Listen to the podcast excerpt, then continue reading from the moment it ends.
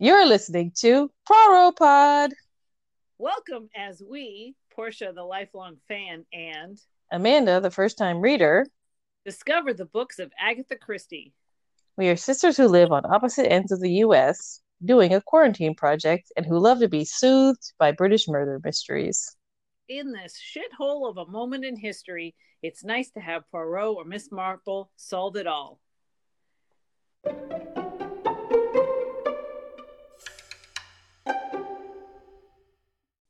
Welcome to Poirot Pod. Yes, welcome to Poirot Pod. It's actually about Poirot. It's Very actually exciting. very a Poirot kind of story as opposed to you think it's Proro Yeah, because it's a lot. Yeah, not a lot of clues that more thinking about it. You know.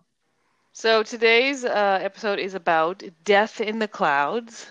Which is funny because it's another one of those that has different titles depending on where it was published. Oh, does So- it? I didn't catch that. So mine, uh, for the podcast audience that can't hear me, I'm holding up a book, They but it says you. They can't. They're really good at hearing you, but they're not that great at seeing you. "Seeing me." Who can't see me? I'm holding up a book that says "Death in the Air." Now, Oh, death in the air. why would, would we change the name? I don't know. But this particular version was published in 84. Okay. But yeah, Death in the Air. And just to get it out of the way, is there racism in your version, in your 80s version? No, Like noticeable? no. Okay. Yeah, that not happened like, last time. Yeah, where it was like, oh, by the way, just throw in random. Yeah, no, no, no. This one is um some, you know, anti-French feelings, but they kind of acknowledge that. which you know they're kind of like, Right. There there there's a comment on the foreigners must be the bad guys. right, Or, less participating in it, but it's foreignness means bad to people who haven't don't have nuanced thoughts about this. Yeah. yeah.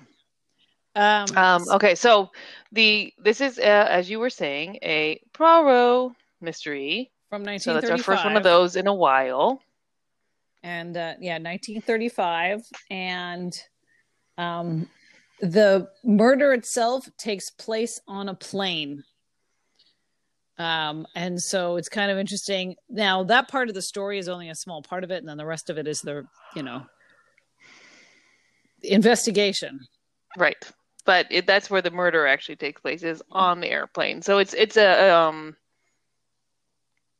Oh man, what's it called on a on a uh, sitcom when it all takes place in one place like a a bucket or a There's a know. term for that. There's a term for like when there's an episode where it's like you're in a capsule. I'm failing at this. I have to get this out I sound stupid. Well, but basically there this number of suspects is limited because it's only the people could be on the plane like no one else could have done it because it has to be the people. Right right that are there. And um it's told mostly from the point of view well they kind of do some Poirot and some two other people Jean Jane Jane and Jane. Norman.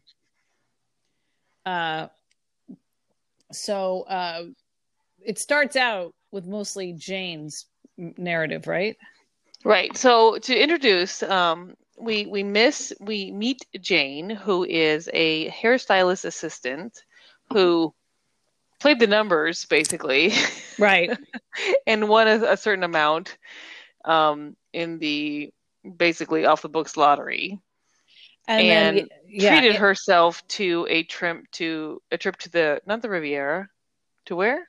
No, the French Riviera, La Yeah. Pinet, La Pinet. I don't know how do you say it because I only read it. I didn't hear it. How do they say it for La Yeah, what you said sounds good. Okay, We both struggle with French words. but it's yeah, it's a town on the French coast on the Riviera, okay, and it's where all of her clients would go. And then they she would they would come into London and they'd be like, I'm going to La Pinet. So Right. she so then she's like, I want to go. I like your rich lady voice. That was good. yeah exactly yeah you know um and so she's like i want to go and they have casinos there. And right. So, she goes. She takes herself on vacation, and she gives herself a budget every night to um, gamble. And so they introduce the whole move, the movie, the whole book, as she's sitting on the plane and trying not to look at the guy in front of her, because he's the same guy at the roulette table just the other night she had put down her money on she was going back and forth between choosing five or six and she chose five and then the money all went on six. And he was like hey that you won that. You put your money on six. And she's like no i didn't but okay cool. And this handsome man who had put his did. money on the actual winning number gave up his winnings to her and pretended that she won and then walked away. Like he wasn't even didn't even really have an agenda for her. So like he was very noticeable because he was handsome and, and did that for her. And um, so she's now, I guess they were sitting in those kind of seats like there right. are sometimes on trains now where they're right. you're facing each other. So she's awkwardly trying not to make eye contact with him because he's handsome and they had this moment the other night. And so she's busy staring at her shoes throughout the throughout the flight. Right. It's that description of her trying not to look at him was adorable. Like it was one of the best so cute you know, they really captured that. Or she's just like, I'm going to look everywhere else in the plane except for above the blue pullover that he was wearing.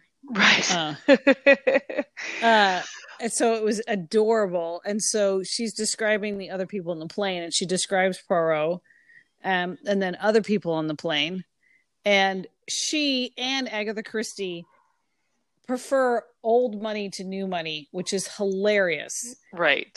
So because... even though she's a hairdresser's assistant, she can tell the difference between these. There's these two well-to-do ladies, young ladies, um, and one is clearly like very attractive, but new money, titled because she'd married a title, but new money, and the other one was more plain but clearly had the class, knew exactly what to wear and all the things, and she respected her so much more.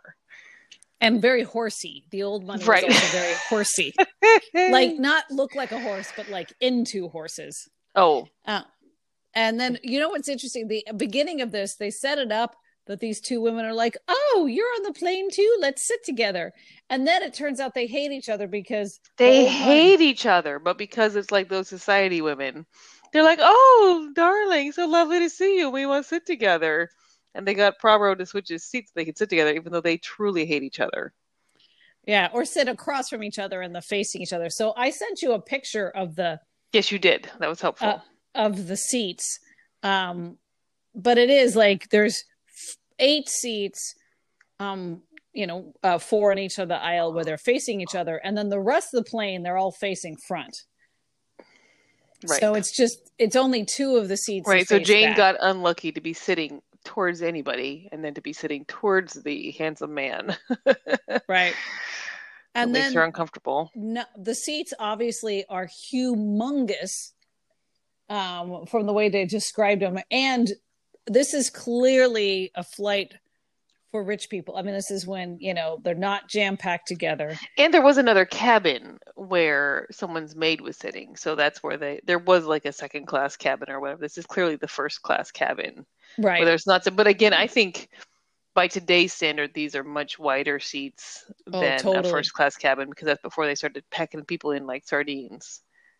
And then they have, they don't have flight attendants, they have stewards Right. And they bring on a full on meal with courses and real silverware and real cups and stuff. Yeah. On this flight that goes from Paris to Croydon, which is outside London. I mean, this is not a long flight. Right. Didn't seem like it, but they got they got courses. Right. Um, and I'm um, assuming for the time period that it's a propeller plane. Like it wouldn't be a jet, right? Right. I don't know. I don't know when did jets history. I don't know that those things. I'm just making assumptions. I know. When did jets come around? I don't know. It's not information that I know. I shouldn't have brought it yeah. up. um, and then go the, on. The whole structure of the plane. So they do have the bathrooms in the middle. So on the other side of Jane, because she's at one end, and so you go to the bathrooms um and that's where the food the kitchen what do they call it on a plane? Galley? Maybe, sure. is that or is that a boat? I don't know whatever. So the bathrooms and the food kind of like you know when we've gone and you're going to the bathroom in the middle of a plane there's Right. like a you know. And then at the back of the plane or the back of this cabin i can't really tell um was luggage. This is where it gets a little bit and this is going to be important because the person who's killed is at the very back and there's a pile of luggage and then like the a couple of seats in the very back like she got Right. so Which again is also it seems like the second class cabin is in the front of the plane. So compared to the um, cultural expectations of today, where first class is in the front, it's sort of reversed. Right right Where 'Cause first, they because in this one, first class is definitely in the rear of the plane. and they definitely made it seem like it was a separate cabin like you never even went into that other room because They didn't even consider them as suspects, right yeah after even the though the happened, maid went back and forth between two cabins. So like they could have been, but yeah. Oh yeah, but they totally forgot about her for sure. Um, so then the people on the plane. So we talked about Jane. We talked about the dude that she's, you know, trying not to look at, who's a dentist. Yes, he's a dentist. Uh, and then uh, there's the murder victim, who is a rich old lady who is ugly.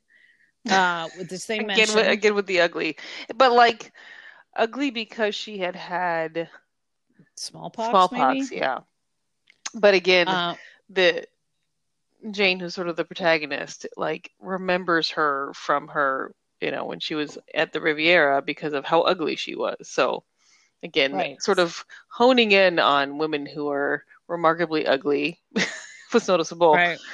Um, so yeah, so we don't really get introduced to her at all Right. until towards the end of the flight. The steward goes to be like, "Ma'am, we're going to be landing soon. I need you to put your tray into the upright position or whatever you know, 1935 version of that was." But she's super dead. Right. So we don't get to yeah, we don't get introduced to her at all because he does she does kind of a, like a this is what everybody's doing um and what everybody's thinking because she talks about how the plane's kind of loud and so you don't talk as much and what they're all thinking. So she jumps to a- every person and what they're thinking. Right. Um so Poirot is airsick and just goes to sleep. He's all muffled up, and There's a doctor who's trying to figure out what to do with his life. There's the two ri- um, rich ladies who are frenemies. frenemies who are totally like thinking bad thoughts about each other, and um, and the one whose new money, who's apparently been gambling all of her husband's money away, and also Coke. also her coke. in, her internal dialogue, which I was like, oh wow, oh okay, we're doing this. She was like, why did I? It's just like it's the coke, it's the cocaine. Why did I get hooked on it? The gambling and the cocaine. I'll never get enough money. And I was like, well, wow, okay, well this is happening. I I didn't know. yeah, yeah. So that's a thing. Um, and then and then uh, yeah, and then the her friend of me across from her is like, I hate her. She's the worst. why did why did why did he marry her? Why did he marry her when she could have had me? I'm so horsey. Right. In a And there good was a way. then there's a businessman who was busy being annoyed because he didn't get a loan. right. And then there's to the two French people, because of course this is a plane that's going from France to England. So that, but there's only two French people on it, And it's And a it's the father, father, yeah, son- father and son who fa- are archaeologists, and so they're busy arguing about um, ancient, whatever. right? And um, it's funny because we know, of course, now that Agatha Christie is married to an archaeologist.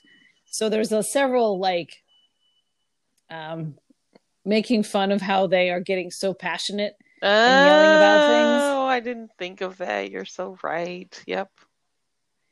and then a mystery writer who is hilarious Right, and it's not her stand-in for herself because it's a man, but he, Right. but it it is sort of it feels like a little bit of that that role of a stand-in because he's like excitable and um you know he's I don't know messy yeah he's messy later we find out he's, He's- messy he's- and he also he's sort of a caricature Yeah, and he talks about how he um has his main character eat a lot of bananas. Um Right. and then he's like, I did that once and now I have to do it now I have to do it. I have to keep it up. Yeah, so she he does sort of make those sort of like inside jokes about being a mystery writer.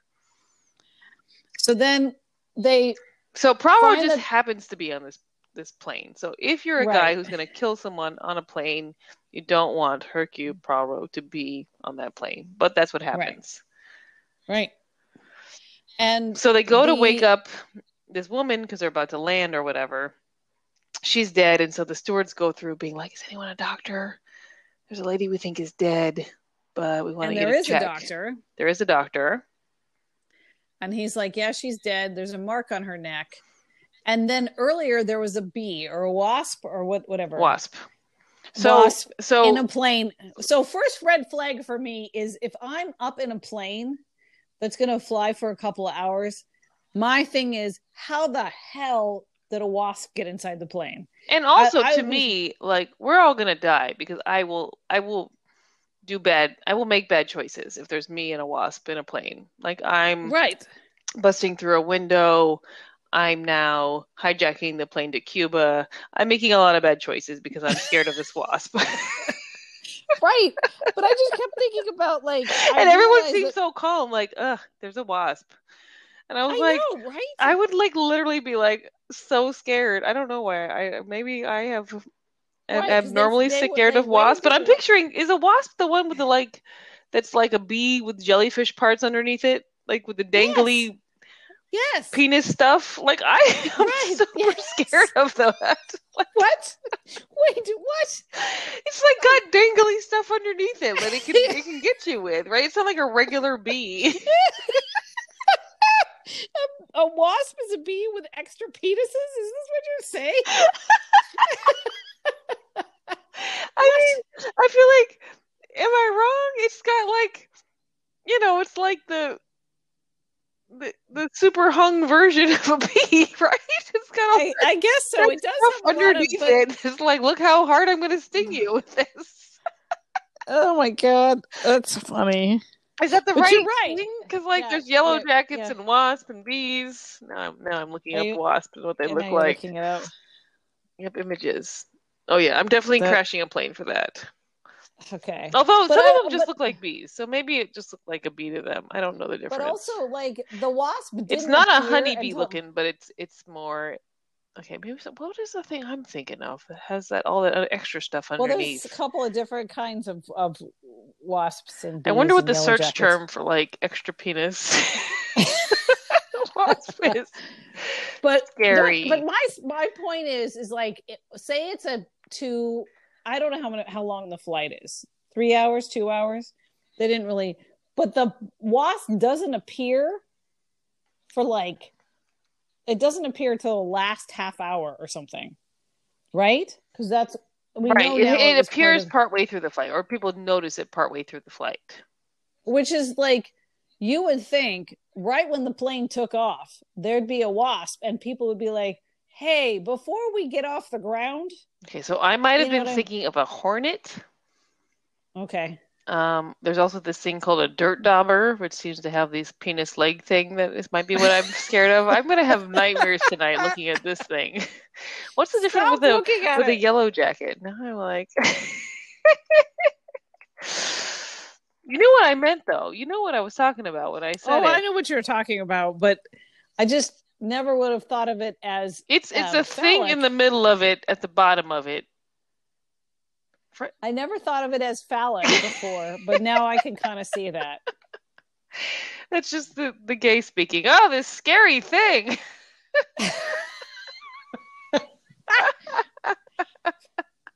I'm sorry. Oh, okay, goodness. go on. So right. So me I'm going to I'm to get off of the different types of hornets and and wasps. But the point is that like partway through the flight, they're like, "Ah, there's a wasp in here. No one's super scared, but we're going to be annoyed by it." And then the and son then she's dead the son of the French people, the fr- dupont yeah, yeah Kill, kill kills it. And then, so when they find the lady and she's got a mark on her neck, somebody says, well, maybe it was a wasp sting. Right, because that wasp was in here. She's got a mark on her neck. that probably happened. And then and then Hercule Poirot says, "But there's a thing on the floor." So I don't know. If, are we going to give away the plot now, or are we going to? Oh, let's not spoil it yet. Okay. Let's be good. We've So- been bad recently, so let's let's try to be Okay. good. Let's hold on to it because it'll be better. It's a, it's Okay. a good twist. It is a good twist. I mean, it's a good, but but also we we have to start. You and I you are the two worst secret keepers in the world. We'll see how long this goes. Yeah, but we also I we have I we have rants about the plot holes in her. It's a good plot twist, but also there are some holes. there are some holes. But anyway, so Poirot is like, "Hey, there's a thing on the ground," and then they look, and it's a blow dart, as in like Indiana Jones blow dart through a pipe. Blow dart, like what the hell? And so they pick up the blow dart, and it has like bee colors on the blow dart somehow. Right. Uh, like, like little little of silk. ribbons tied on it or whatever. and then um and then so they're like oh my gosh we should all sit down because we're about to land in england so then they won't let anybody leave the plane for a while and that's when jane finally has the courage to talk to norman because it's like a different thing Right. So Norman is the guy who's sitting across from her, who she was all attracted to, who had given her her, her winnings, and and is a dentist yeah yeah. Norman Gale then- is his name, right? yeah Gale. and then um while we're on the flight there's a couple of important points so only two people only three people got up besides the stewards right the detective uh writer i mean the mystery writer He dude got up got up went yep. back went back to his luggage and he went to go get um train schedule because he was working on an alibi for his story um lady horbury who was the new money coke head uh she she didn't she jagged she got a jagged nail and so she called her maid from the other cabin to go get her dressing case that had like a file in it. And i'm thinking what you don't have a nail file in your purse? But whatever. Uh so the maid walked to the back where the luggage was and got the nail file and came back. And then um Wait, why did she have to have a nail file in her purse? well i don't know. I, I guess i Are you that woman that's so prepared you always have your nail file everywhere? I- mean, I, I have it in my purse. Do you really? yes. You are such a grown and- up. You have a nail file in your purse. Well, have you ever been out and about and you accidentally snag a nail? It's nice to have a file. I think you've just peak adulted. I'm so impressed. I would like to pause for a moment. This segment is brought to you by um, a website that uh, is entitled Yellow Stripy Things, a comprehensive guide to yellow stripy things. So they have included many different types of bees. Um, and the thing I think that I was referring to with the hanging down, scary phallic things is called a dirt dauber. um, and it almost never stings anything except for spiders. That has Okay, those hanging well, down leggy things I and looks we were- super scary. Um, but I thought we were done talking about, and now you were. well, I couldn't give it up. I had, to, I had, I'm a Gemini. I had, to, I had to research it. So yeah, so I think that that super you got long legs thing is not a wasp. I think a wasp looks more like what we think of as a bee, but not a honeybee or a bumblebee. A wasp looks more like a, a, a bee, just like you know your average, good-looking, standard bee kind of guy. So the question is, would you have freaked out and run around the Yes, plane? still, Okay. Yes, but but this but it's not this dirt dauber, which apparently, like many scary looking bugs, is is not an enemy. Um, and according to a comprehensive guide to yellow stripy things, it is the coolest looking of the wasps. so maybe Oh, wasp is just like a general term. Uh, okay, this is the end of the wasp segment, and I will let this go now. Um, I'm Let, it, let go. it go. Yes. I'm going to close that window and um, go back to our our main document and just know that people Okay. were a regular amount of concerned about this wasp being in the plane. No one, you know, broke into Freaked the out. cockpit for that for that reason. yeah. which yeah, I could see happening. So um yeah, so the um so it's a blow dart. Oh yeah, Right, yeah. so back Oh, we to that. So- about- so finds the- the a three thorn from a blow dart on the ground. And then, oh, but I was saying the people who got up. It was the Oh, right, right, detective right, writer, the maid got up, and then um, the dentist got up, and he went to the bathroom, which is the other direction. The maid cr- And and, so the where- maid um moved through, but it was very early in the flight. right? And then Um, the writer got up once. and then yeah, and then later the the, um, the dentist got up, and he didn't go towards the back, which is where the lady who was killed. He went to the bathroom, which is in the Right. middle. Um, so then they, so the lady in the who was killed is in the very back. She was in a row by herself. Um, and then well, across from her, and where the other, you know, is like a pile of luggage, um, which is why there were two people who walked by her. And then, of course, the stewards had walked up and down. Right. And so there's two stewards. Yeah, an older and a younger man, both British. Because, yeah, as I said, everybody's British except for the two archaeologists and Poirot and Poirot. Yeah, And, although he's and the wo- the in- murdered woman was French. Oh yeah, she was Yeah. French. That's right. The Madame Giselle. Madame Giselle, which then wasn't her real name. That was her work name because apparently she was a money lender to the rich and No, but famous. wasn't that her name? That was just like her using her first name. No, her. What was her real name? What was oh, her? Oh, I thought it was just referring her to her by her last name or her first name. Oh, okay, interesting. yeah, no, I can't remember. So- they. They land and they're like, nobody goes anywhere. And Miss New Money is like, Do you know who I am? I'm the Countess of blah de blah, and I'm super on coke. Lor- Lady, Lady, Horbury. Lady Horbury yeah. is like, I'm Lady Horbury, and you can't make me stay here. Plus, I need some more coke. And she's trying to like throw her title around. Um, and they're like, but ma'am, there's been a murder, so you got to hold on. So they interview everyone, and then you know Poirot pops up, and of course everybody knows him. Is like, oh, it's Poirot. You know, all the police. Right, right. And then they um hold a pretty they hold a um what's it called? Inquest. Inquest. But before the inquest, so before they release everyone, Poirot says, I think Japp shows up. yeah, Jack and- shows up. Before they release everyone, they're like, um, you know, interviewing people, searching the plane. And Poirot was like, I need an inventory list of what's in everybody's pocket and handbook. Oh yeah. And yeah, yeah, yeah. Japp's like, You are so dramatic, dude. You're so dramatic. Just drama with you. And then he's like, Yeah, but I still want it. And then as they're searching the plane, they find this blow dart gun, or I guess it's the dart part, you know, it's the the, the blow part. And it was actually stuck behind Poirot's seat. And he's like, haha, that's great. So it's actually stuck behind his seat, no fingerprints on it. But and then um Japp's like, haha, that's how they blew the dart with this blow dart thing. And And that and the list of stuff that they find when they do the search is really made me think, oh my gosh, these guys these people have huge pockets. go ahead. I think you have it in front of you.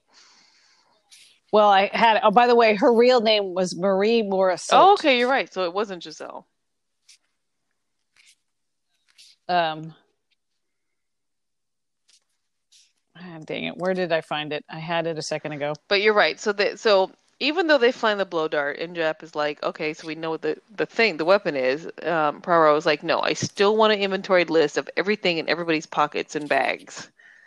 And Japp is like, yeah. you're so dramatic, but fine, we'll do it. right so like yeah they have so many things in his pockets james ryder who's this businessman linen handkerchief uh seven one pound notes three business cards letter from his partner another letter cheap paper. This also could Oh, be no, like in like your carry-on. No, this is just in his pockets. Silver cigarette case, match folder, fountain pen, bunch of keys. But you know, they're wearing pants and then they're wearing a jacket with pockets. It probably has like multiple pockets in the jacket. Yeah, fair. Um, yeah, so then yeah, but anyway, but yeah, they have a lot of stuff. Everybody and they, in they go through this list and at first sort of the book leads you to think that maybe the blow dart is a red herring as it were that someone used something else to bring to their mouth. So that you're looking at the flute that the doctor had. You're looking at something else that is in the pocket that could be something else that someone would bring to their mouth to make it look like they were blowing the dart and so the police dynamics are also interesting because it's a collabo between Scotland Yard and Japp, and then the French um, detectives. And there is a French detective who admires Poirot. So before we've had Poirot with a French detective who was like, "You're old and I'm new," and yeah, and they right, and they- they kinda- too. They're like, "Oh yeah, yeah, they he kind of shade Yeah. him. But the the French detective who is involved in this case admires Poirot, and so he kind of mentors him, and it's kind of nice to see because normally Poirot was just a dick to people he's mentoring, you know, i.e. Hastings. But like Oh, I didn't think about in that. this case, Yeah. he's like, "You're right, and what's the next step? You're right, and how do you, what do you think of next?" And the and the guy is like this and that and this and that, and he's kind of mentoring him, and he's walking him down the correct path, and so it was nice to see Poirot, and maybe it's because he's French that he you know respected him enough to do that, or right. he was just smart enough. But you could see him sort of like, you're right. You're on the right path of that. What's the next step? What should you think of next? And they kind of emphasized, I thought in this one, Poirot's age more, like that he was super elderly in this. Um, and Right, because he was an old guy on the plane. He slept. right. He And Yeah. so he's mentoring this younger French guy, and Japp keeps being like, "Oh, Poirot, you're so dramatic. You want all this information. That you're making it more complicated." But then, um, when they when they refer to Poirot, he's not doing the bully thing that he sometimes does with Hastings or the people. He's kind of serving as a mentor to this this French detective, which was cool. yeah, yeah. I I, know, I hadn't thought about that, but I think you're right. Yeah. Um, so yeah. so there's a because it was Go ahead. less of there was less of him being mysterious the whole time and more of him there was still a little bit of that of him going i see something but maybe it's wrong so i won't I say anything yet this was the perfect balance of that, where he was like, I have an idea, but I'm not going to say it yet because I'm not sure. But then that doesn't go on for a year and the murderer gets away with it. but right right he's like, I have an idea, but I don't want to taint your where you're going with this Japp or to the French detective, right? And he and it, that actually seemed Mhm. earnest in this case. Like I, I have this idea, but I could be wrong, Right, so right. I'm not going to say it out loud. Um, yeah and it seemed like and then when it clicked for him it clicked and the delay seemed realistic whereas the other ones where you're like why did this take you so long right i thought right. it hit So, a like, sweet spot with him like doing his sit back and think thing and it made sense and you weren't And frustrated with him and he wasn't being a dick about it.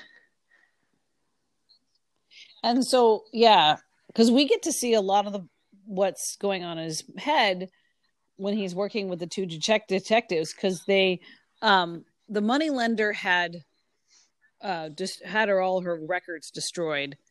Um and so they couldn't know if there was right anybody okay who so owed the her big money deal with the woman who died madame giselle was that she was a Mm-hmm. moneylender and her thing was she lent money to the powerful and connected people. And when they wouldn't pay up she had sources dirt. who had looked up right who had looked up dirt on them. And so she's like oh that's too bad you can't pay up.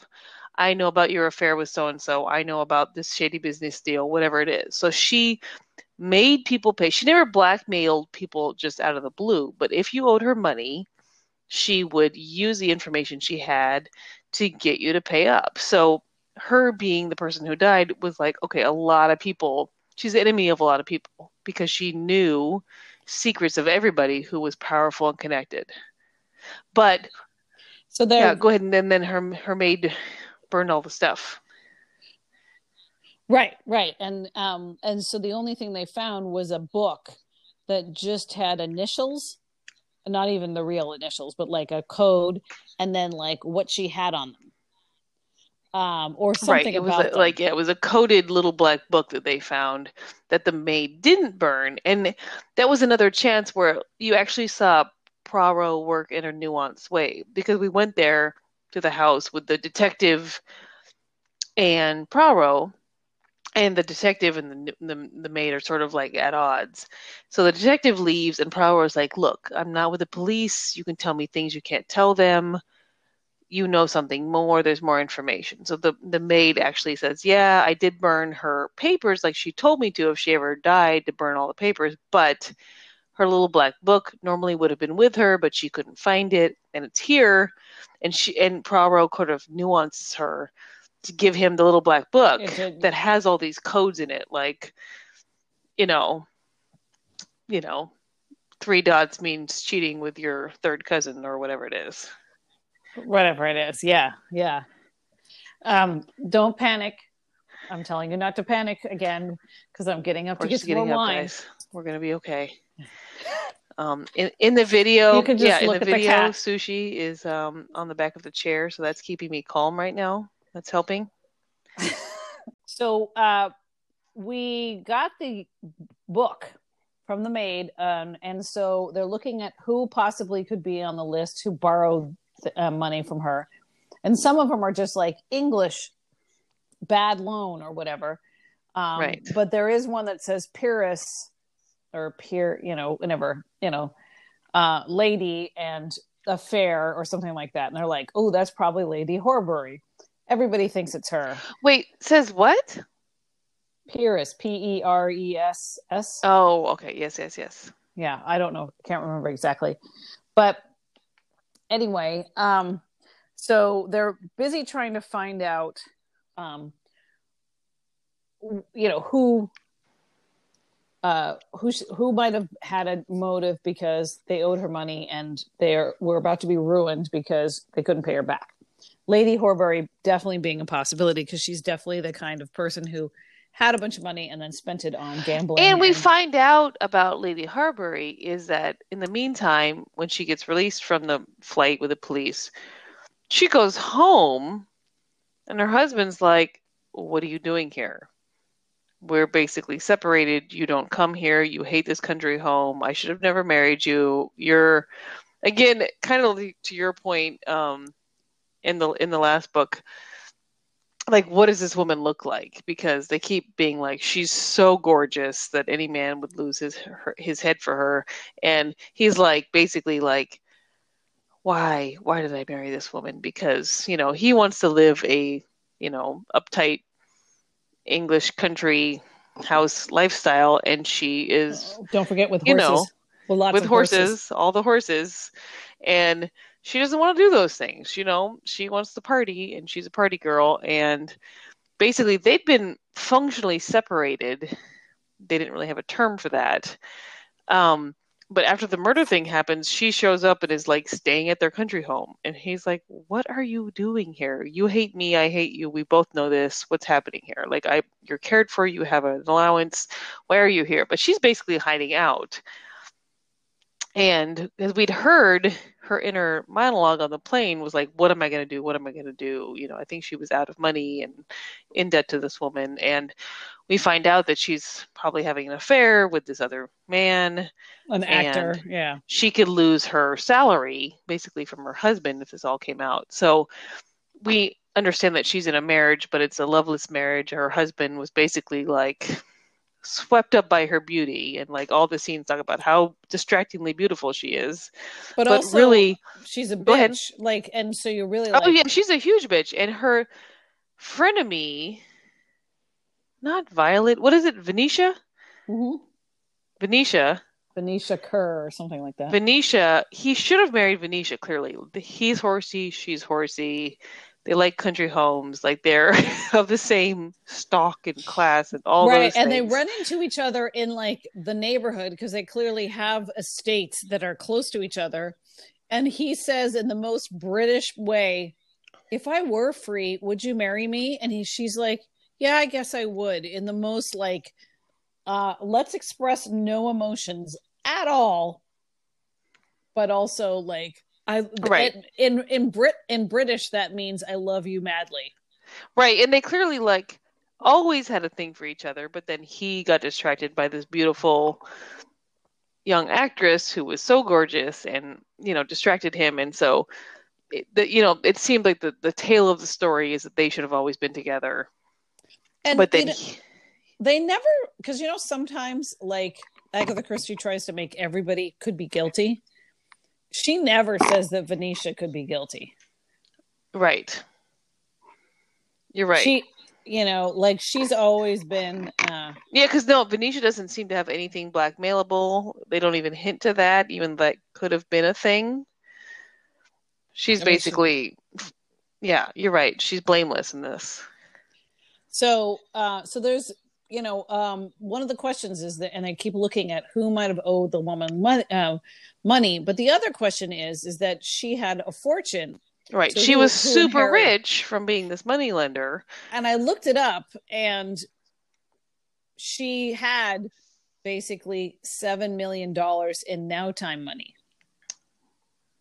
And if yeah, if you're trusting Portia's calculations, I feel like we're pretty sketchy on our calculations. But if you did it previous to starting your boxed wine, then I trust you. Oh no, no, I did like several yeah days ago. At least for we're like carry the No, no. one. Either No, way, no. it's first it's, I looked up um francs to um dollars in 1935, and then I looked up 1935 dollars to now, okay. and So and so, seven like, million dollars. seven million dollars, which is definitely a motive. Right. So who would inherit it? So it turns out that, excuse me, she had a English husband, maybe, um, but who left her probably after she got smallpox, because then she was ugly because smallpox scars the face, and which is one of it was the first vaccine that was ever invented. I've done a lot of research on the history of vaccines for you know reasons, No um, particular reason. no particular reason. Um, but uh, I was just having that conversation where this is an aside. uh-huh. Most things that are interesting are paradoxical or complex. So it can be true that big pharma is terrible and evil and we should all get the vaccine. Yeah, Both things mm-hmm. can be true. Yep. Both things can be true. Both things can be true. Yep. Yeah. But it's And- interesting. And the more you research it, you're like, this industry is terrible and we should all get the vaccine. Both of those things are true. The history of vaccines is fascinating. It is. Public health And- is fascinating. Pack, yeah, and the way that they figured out the way we, the reason we call them vaccines. Did I tell you this? Yeah, the Baca thing. Yeah, yeah.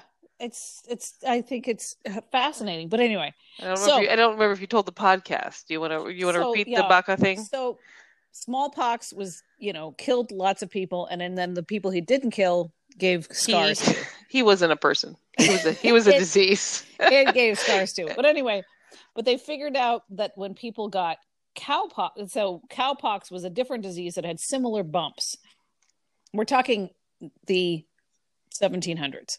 It was um, so people who would get um, who worked with cows and would get cowpox on their hands because they were um, working with cows, like milking them. They would been then immune to getting smallpox because they had had cowpox. So then they thought, well, what if we give people cowpox on purpose so that they don't get smallpox. so they don't get Because smallpox? cow cowpox sucks, but it doesn't kill you. Right. And um, so they tried doing it on purpose and it worked. And so before they had been trying to give people uh, smallpox on purpose, but like a mild case to hold off because it was so bad. They had been doing that for um, hundreds of years. But then they were like, what if we did cowpox on purpose? And that would be a way to make sure that you couldn't get ever get smallpox. So, because of the Latin word for cow is vaca, they called it getting a vaccination. And that's why we call it all vaccination, even though no other disease does it have to do with cows at all. Fascinating. So, fascinating stuff. Yeah, yeah. So, anyway, um, so uh what was i going with this where was i when i talked about the i was doing research All right. oh So- yeah yeah so so- lady so Madame the Giselle woman- had The woman, as a young smallpox. woman, had a maybe British husband. It's sketchy to look up her history. Who, and she got smallpox who left her yeah, with so she baby. got smallpox. Husband left her, so she um, gave up her baby to an orphanage in Canada. i think in french canada yeah Um, so basically, she has a daughter who stands to with inherit all her fortune, but a daughter that she did not raise, and who I guess she's not she does not yeah. know her. She sent sort of letters to the caretakers to like stay in touch and like sent because it was an money over the years. in, but the the girl was not quebec i think Oh yeah, that's right. The the girl was not raised to be wealthy as she was growing up. She got checks here and there, but was generally working class. So she stands to inherit all this money, but she has not been, you know, a, a, a person of privilege growing up. And so this is one of the other. So we see Poirot's kind of behind the scenes thoughts on a couple of the things. One was who could have had a motive because they owed Giselle money, but then the other one, who could be her daughter, and could any of them been a one girl who was brought up in a Quebecois, Quebec, Quebecian, Que- Quebec. Anyway, All those are wrong. orphanage. I don't know the right answer, but I'm sure Qu- quotient I think is the right. quote but had been brought up in an orphanage in and so there were a lot of women who were in their mid 20s which would have been the right age jane grey being one lady horbury being one Right, and- Venetia Kerr being one And that what was fun because we had started the book with Jane Grey, we're identifying with her, and then we find out that she grew up like in foster care, and so we're like, what if she's the heiress and she didn't even know she was the heiress? Um, a resident or native of Quebec, Quebec is referred to in English as a Quebecer or Quebecer, depending on the, so the same but spelling. Quebecer would be Quebecer, in, in Quebecer. French, and then there's a French. but i was word. trying to say quebecan orphanage what is quebecan Oh, what is the adjective to be in Quebec? yeah What is it? is it Uh, oh man, we're getting into French pronunciation. I shouldn't have gone is it down this. quebecian is it quebecian i mean Que- oh man, Quebecois. See, that's what I said, and you said it was wrong. You Okay. wait. Say it again. Quebecois? Oh no, that sounds right. I don't know. I just like to criticize what things that you say and then say them myself and then say it's right when I say it. That is that is That is uh, our dynamic. that is that is our dynamic for decades. And then when our cousins got around, Only since I was born. You had five whole years of being fine. So I don't want to hear you. and then when our cousins got around, everyone would say it. Okay. Anyway, so make fun of me. we um growing up, Portia was the oldest, and so the rest of us were closer in age, and Portia knew more than us. So all we had to do was bully her, of course, be like, Portia, you don't Right. get it. It's not you don't get it. Quebecois. not It's cool. Quebecois. You said it all wrong. Exactly. You just ah. And in case you're wondering, that does still go on. Just now, As adults, even now, last- even though we're all in our forties. The last time we were all together, it happened. it always does. Yeah. So in case we're like, do, do the does everyone can't gang up on Portia? Yes, yes, it does. But it's with love. oh, we sound like bullies.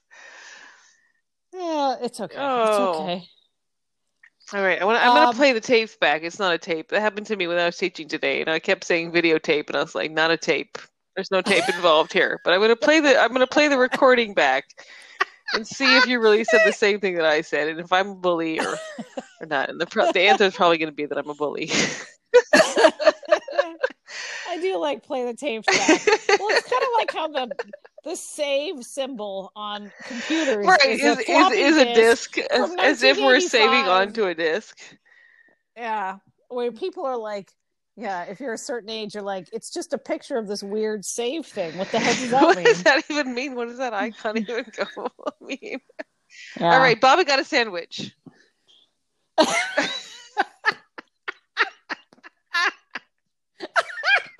bobby got a sandwich let's get back Bobby on got a track sandwich. Okay, so yeah, Lady Horbury does some more coke. That's to, that's this one. Yeah. this episode's bobby got a sandwich is lady Horbury did coke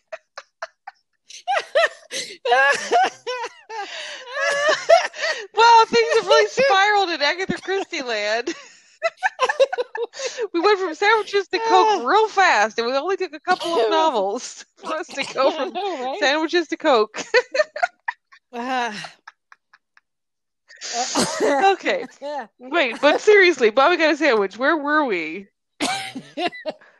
we were talking about how Poirot was trying to find out if any of these women. oh right so could could anyone on the plane jane grey or any of the other women be the secret heiress to the woman who died because obviously that's who would benefit from her death or any of the young men be secretly married to that daughter And so he goes in a way that you don't realize till later, but kind of not. We don't have to wait till the very end where he like goes to the Stewarts and find out who they're involved with. oh yeah and, he goes. and and we did because our we kind of start off the book identifying with jean gray jane grey jane Jane. she always goes with the name jane what's her deal with jane I- like Miss Marple's know. name is Jane, and there'll be like multiple characters named Jane.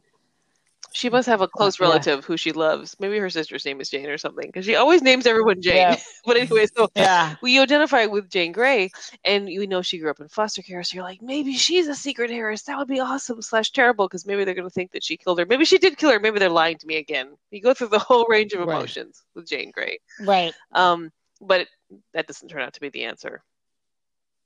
And then, um, like a horsey old money lady Horsey, is definitely In terms of the animal, not the face shape. um, she definitely has all of her antecedents because she's the kind of English lady that has all of her antecedents, like, you know, listed on her forehead. um, and then um, she, uh, and then Lady Horbury has a stage name. Right, because she was an actress prior to hustling her way into being a lady. So we're wondering about her. but none of them but we're not really sure we're still looking at that and then um then there's also who is doing well after the murder and who isn't Right, who benefits And so from the a- murder?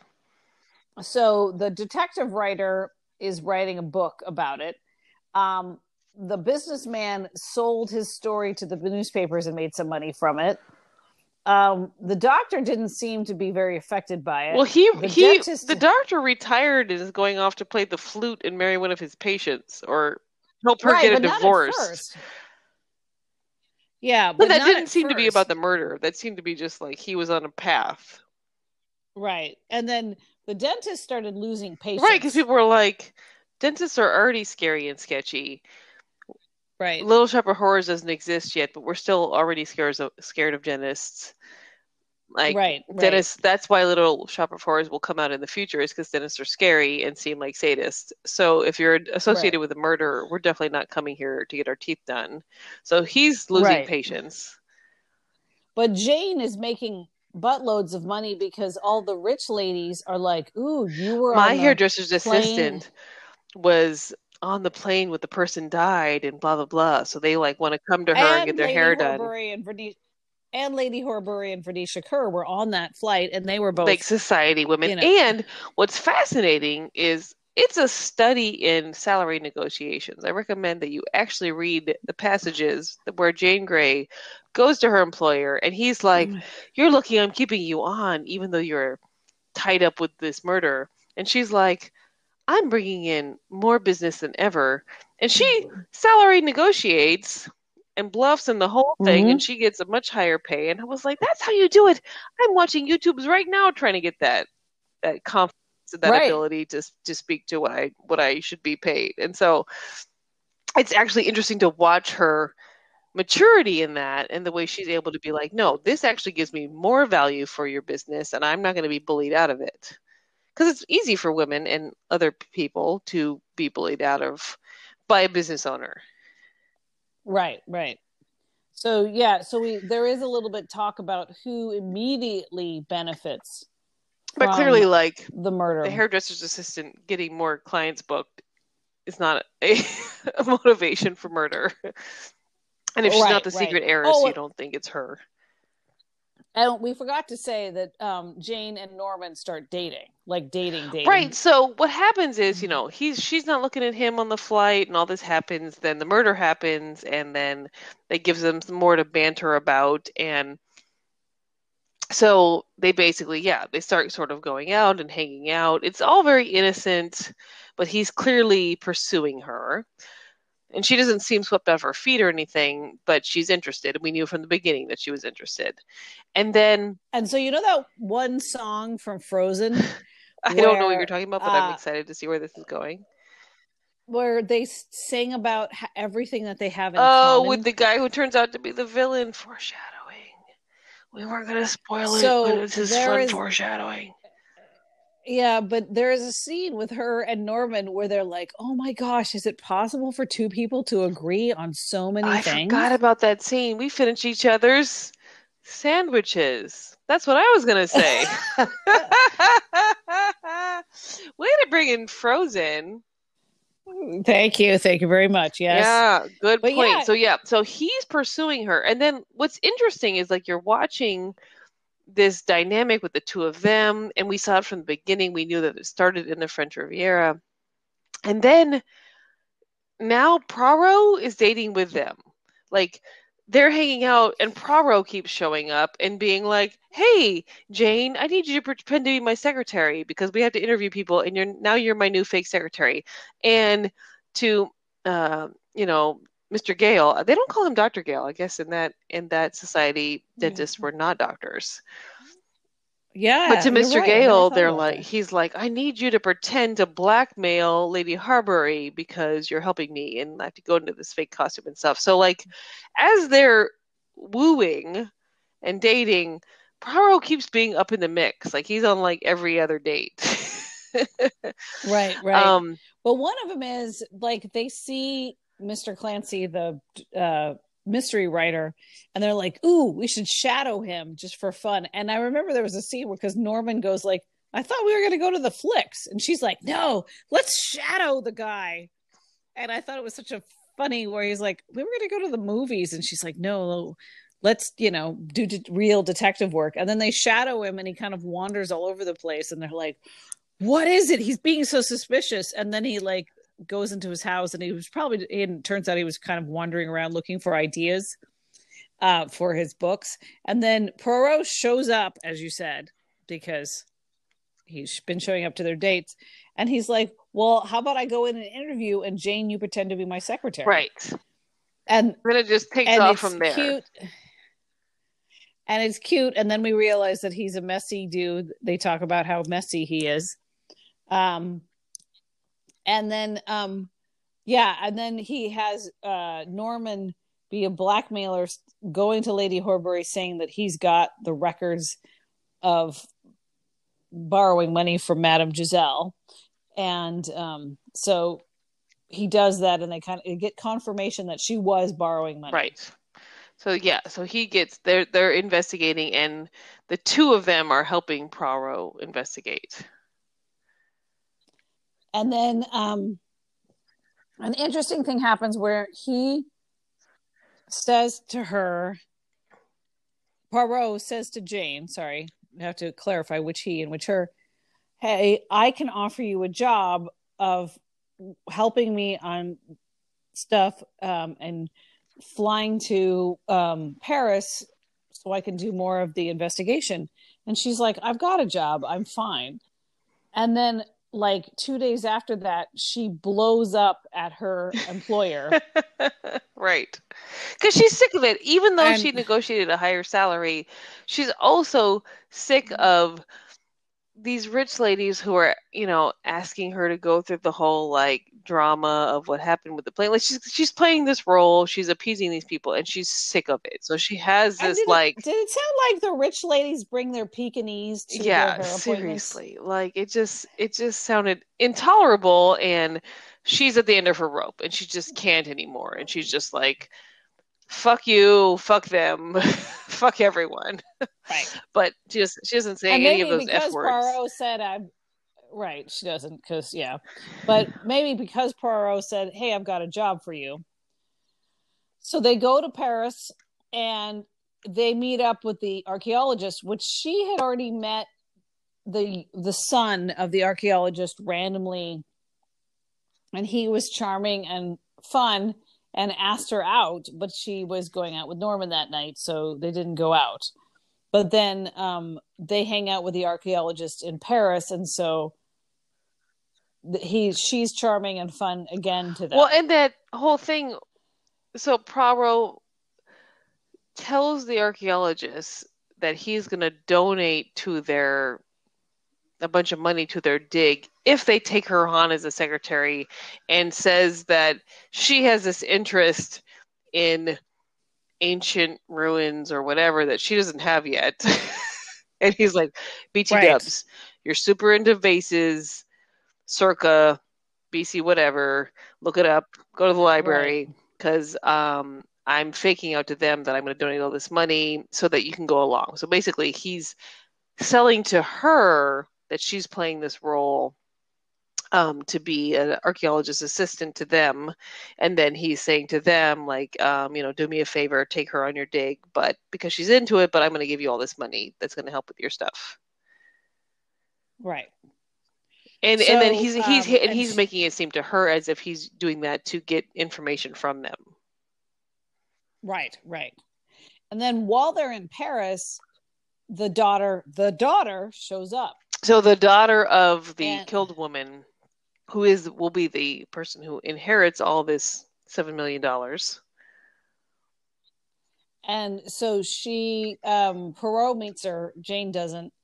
Um and with the inspector in Paris and she's like she's married, she has a American or Canadian husband because apparently Right, tell literally, the difference? book isn't sure. They're Uh, like he's American and or Canadian. It's fine, doesn't matter.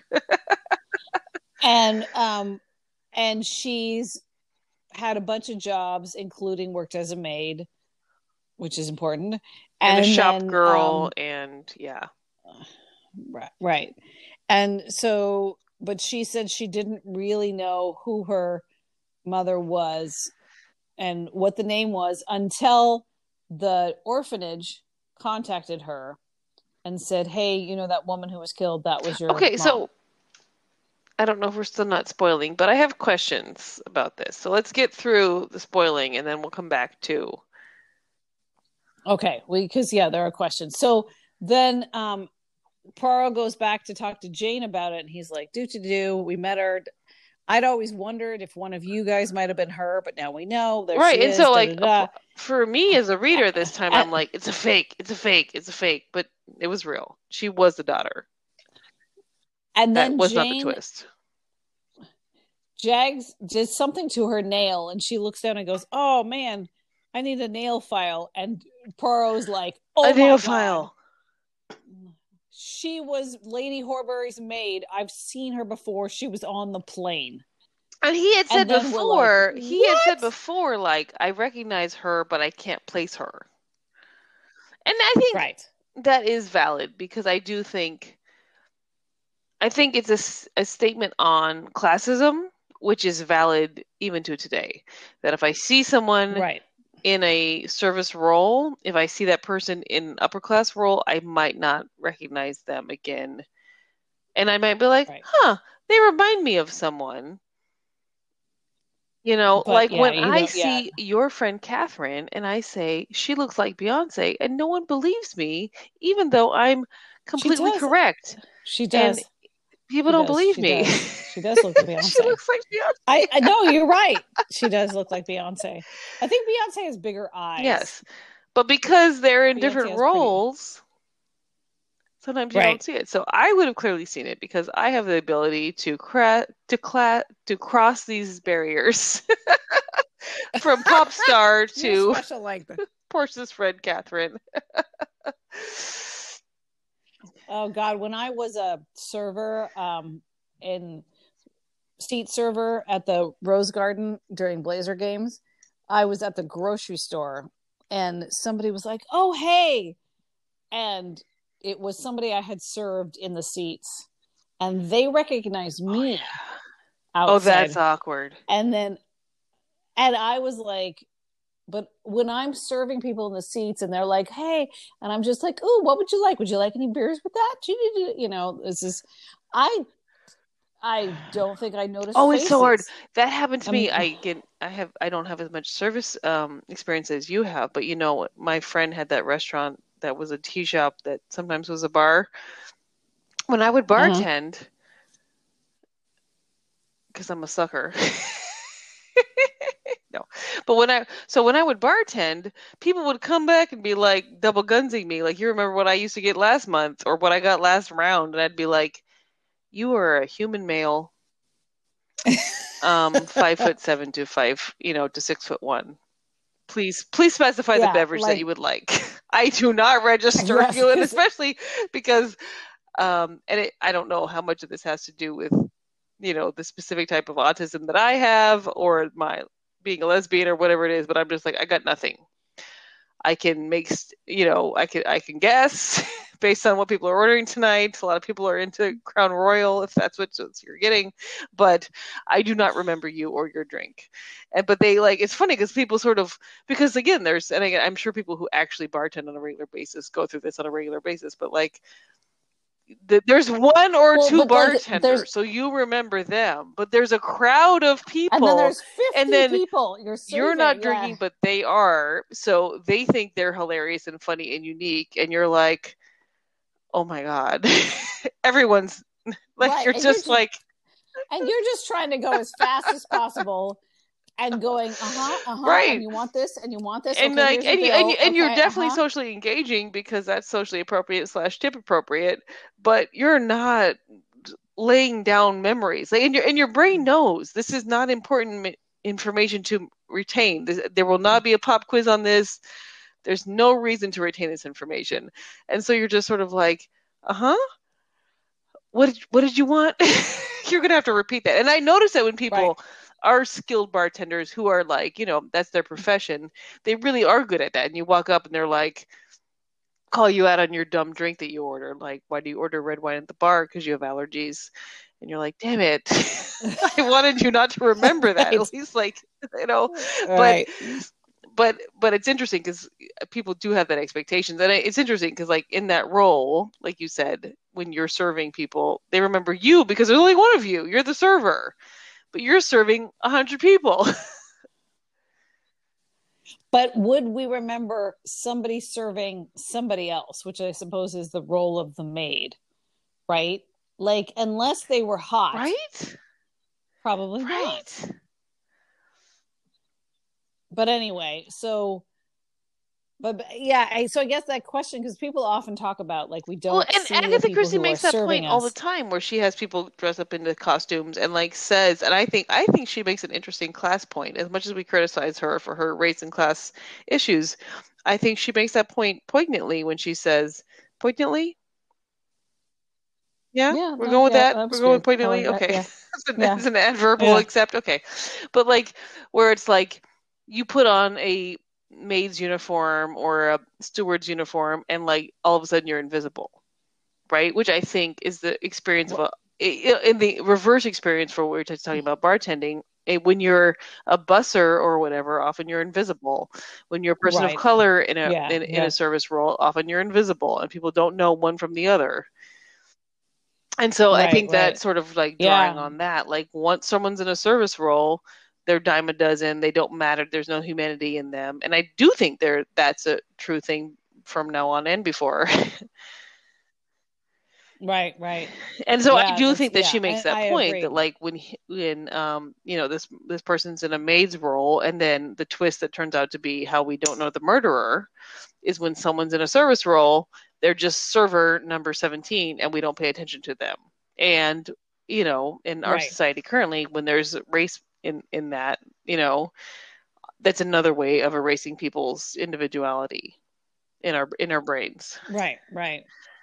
Right. And she yeah, she definitely mentions that quite a bit in her stories. Um and so when they figure out that she was the maid on the flight, then they're like And you a helps me because in the She's audiobook and these names and stuff and you know how much attention I give it, I was like, she was the maid to her own mother and didn't know it? What? And you're like, no, she was the maid to the new money rich girl.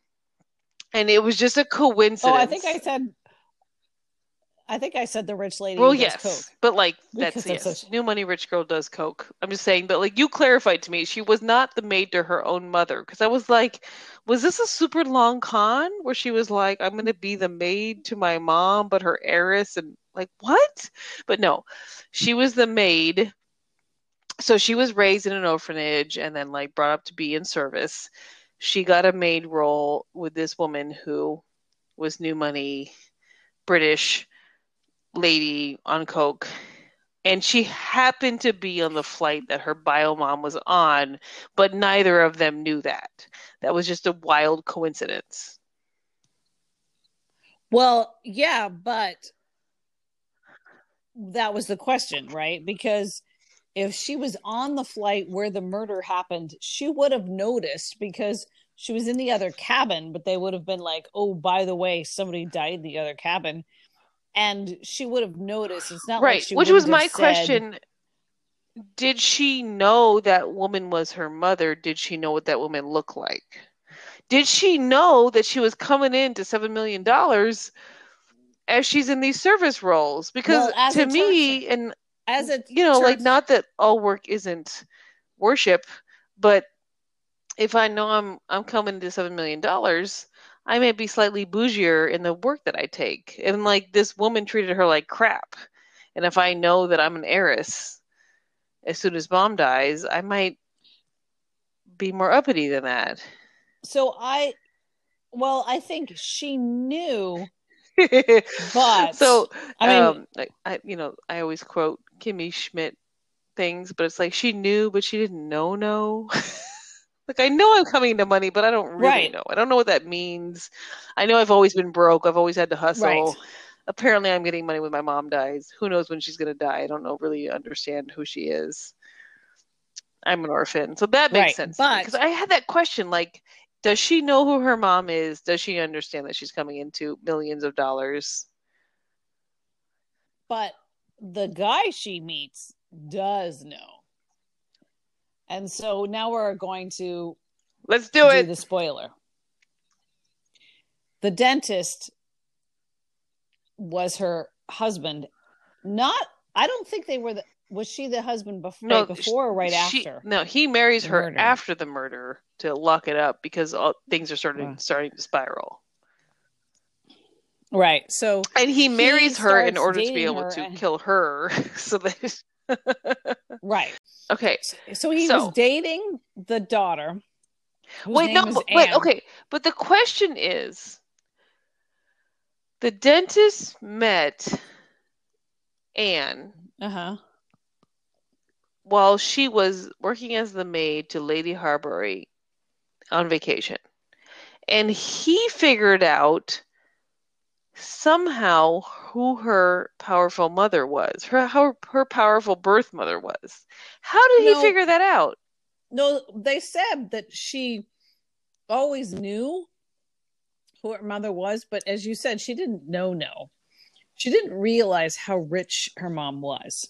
I think she So she of, knew the name, and so as she's talking to this charming guy, she's like, "Yeah, my mother is supposed to be so and so," but he is in society enough to know what that name means. Is that what you're saying? Mm-hmm, mm-hmm. Okay, so he's like, "Oh, you don't know know what that name means, but I know know what that name means. So I know when she dies that you'll be rich. So let me marry you." But That's also, what you're saying. right. So he starts courting her, and this might have even been when he was in Le Pinet. Like he starts courting her. It's har- how long had had they been going out before he meets Jane? Is- It wasn't a long time, but I think it was a different trip. okay. Maybe not. I my impression, and I could have got it wrong, was that like he established a relationship on a different trip, but maybe not. Maybe it all happened in one wild weekend for him. But you're right. Maybe they started going out, and then he said, "You know, let's." a lot of the landmarks don't mean anything to me because I don't know these terms, so I'm just like, yeah, that's something different. But maybe it was just like you know across town on the same trip. So that I'm not sure of. But you're no, right. but I think that you're right in the sense that he would have had to make the plan with her to kill her mom. Which but he doesn't make the plan. Like she doesn't know. She's not in on it. Yes, she is. No, she's not. Yes, she is. Because otherwise, she would have mentioned that she was in the plane. No, because he he tricked her afterwards when she was in the plane, and she was like, he made it be like, it looks bad for you because someone killed your mom while you were on the plane. Don't tell them the truth. Like th- this girl did not know that she was accomplice to murder. Really? She thought it would look bad for herself. Oh, that's a this is a question. good question for someone who else who has read it recently. We want you to weigh in. We want you to read it and attend to that part. Was Anne in on the murder or not? I think not. I think so, but yeah, I had never thought ah. about it. I thought I she mean- was in on it. That's a big leap to take. Like he's clearly a sociopath, right? She's like random. Yeah, girl. you're thinking that she wouldn't agree to go along with the murder and then marry him. That's not. You're right. That's not a great way to start the relationship. And I just think that like, okay, I don't love my birth mother because she gave me up, but also I'm still a regular human who doesn't kill people. Like I feel like that's a big leap Right. to be like, let's kill your birth mom, and she might be like, oh, or not. Maybe you're just doing this because you want me for my money. Right. Right. Which I he thought was. that, and again, maybe I'm wrong. Maybe I didn't read enough, but I thought he was like, let me get involved with you because I know who your rich mom is, and then because kill like, her. and then like after she, after the mom dies, he convinces Anne to marry him, and then kills her so that he can right. inherit all the money. So I feel like if she has any sense at all, Right. Right. Fair. she would see that coming. So I feel like he was more like, I'm in love with you. Oh, what? You have a rich mom? I don't know anything about that. And then he plans to kill her on this plane. And then, as we know, it was a happenstance that she's on the plane. She normally wouldn't have been on that plane, but her. because Lady mistress- Horbury usually has her take a train, not uh the plane with her, which means she would have had to get her own ass up to go walk over and get her nail file. Right.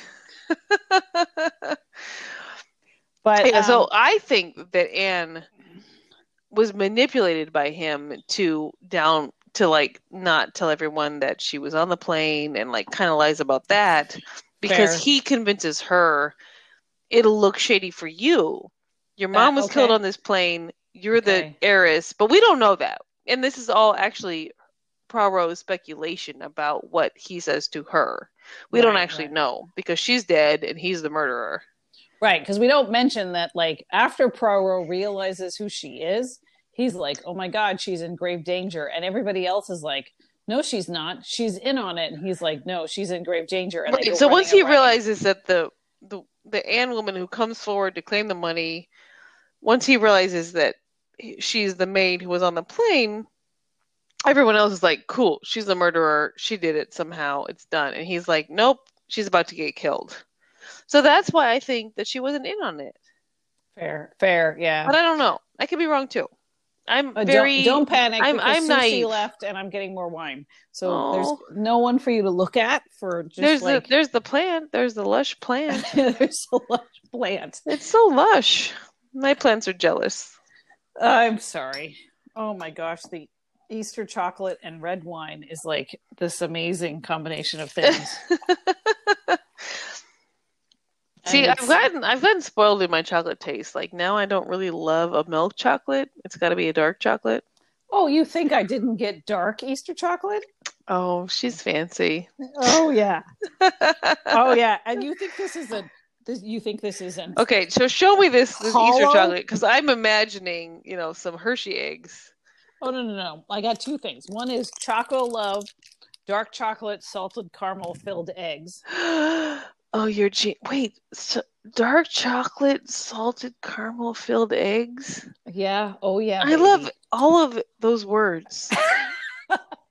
Each of those words is a fave. And then I have a bunny, but the bunny is not a hollow bunny. Oh no no no! It is a solid bunny. I didn't know that until I just tried it. And it was a bunny that I put in the kids' Easter basket, but they don't even know that they could eat it. So now I get to. the benefits of having toddlers who are just like, what is this dark thing? Oh my gosh! Side note. So so it's dark chocolate, solid chocolate. Oh, yeah. Okay. With the red she's wine. having this awkward orgasmic moment for her sister to be watching. But I got to tell you the story. So and she just got her hair done. She's feeling herself. It's a whole thing. I know I got my hair done by somebody other than my husband. Not that he wasn't fabulous, but he It's didn't go to school for it. So we have the Easter bunny brought eggs. You know, that's as far as we go with the story. We just said it's bunny day and they brought eggs. There you go. This was a week ago. We talked about this. The kids had fun. They're almost two, you know. Today, Chris is reading a story that's talking about the huffy puffy cloud and the sun. And the huffy puffy cloud brings the rain, but it helps all the animals grow, including the fish have a place for the eggs. So Annika, my daughter, starts doing her sound for bunnies, which is sniffing. Anyway, but we know what bunnies do. And she's pointing at the eggs and doing the bunny sound. And both Chris and I are like, what? There's no bunnies in this book. We're talking about eggs. what? But it's eggs. And Chris was like, oh my God. You th- the eggs came from the bunny. We've ruined you. We've ruined the science. You'll never understand that eggs are in many, many species. But you know, like it's a you know, like we're not doing But yet we don't do holidays for fish eggs. Or like, you know, human eggs or you know, all the different eggs there could be. We we only do a holiday around chicken eggs, Chicken- which come from bunnies. right. but I just I ate, so I was impressed with her leap that it was any eggs at all Your came from kids bunny. are so smart.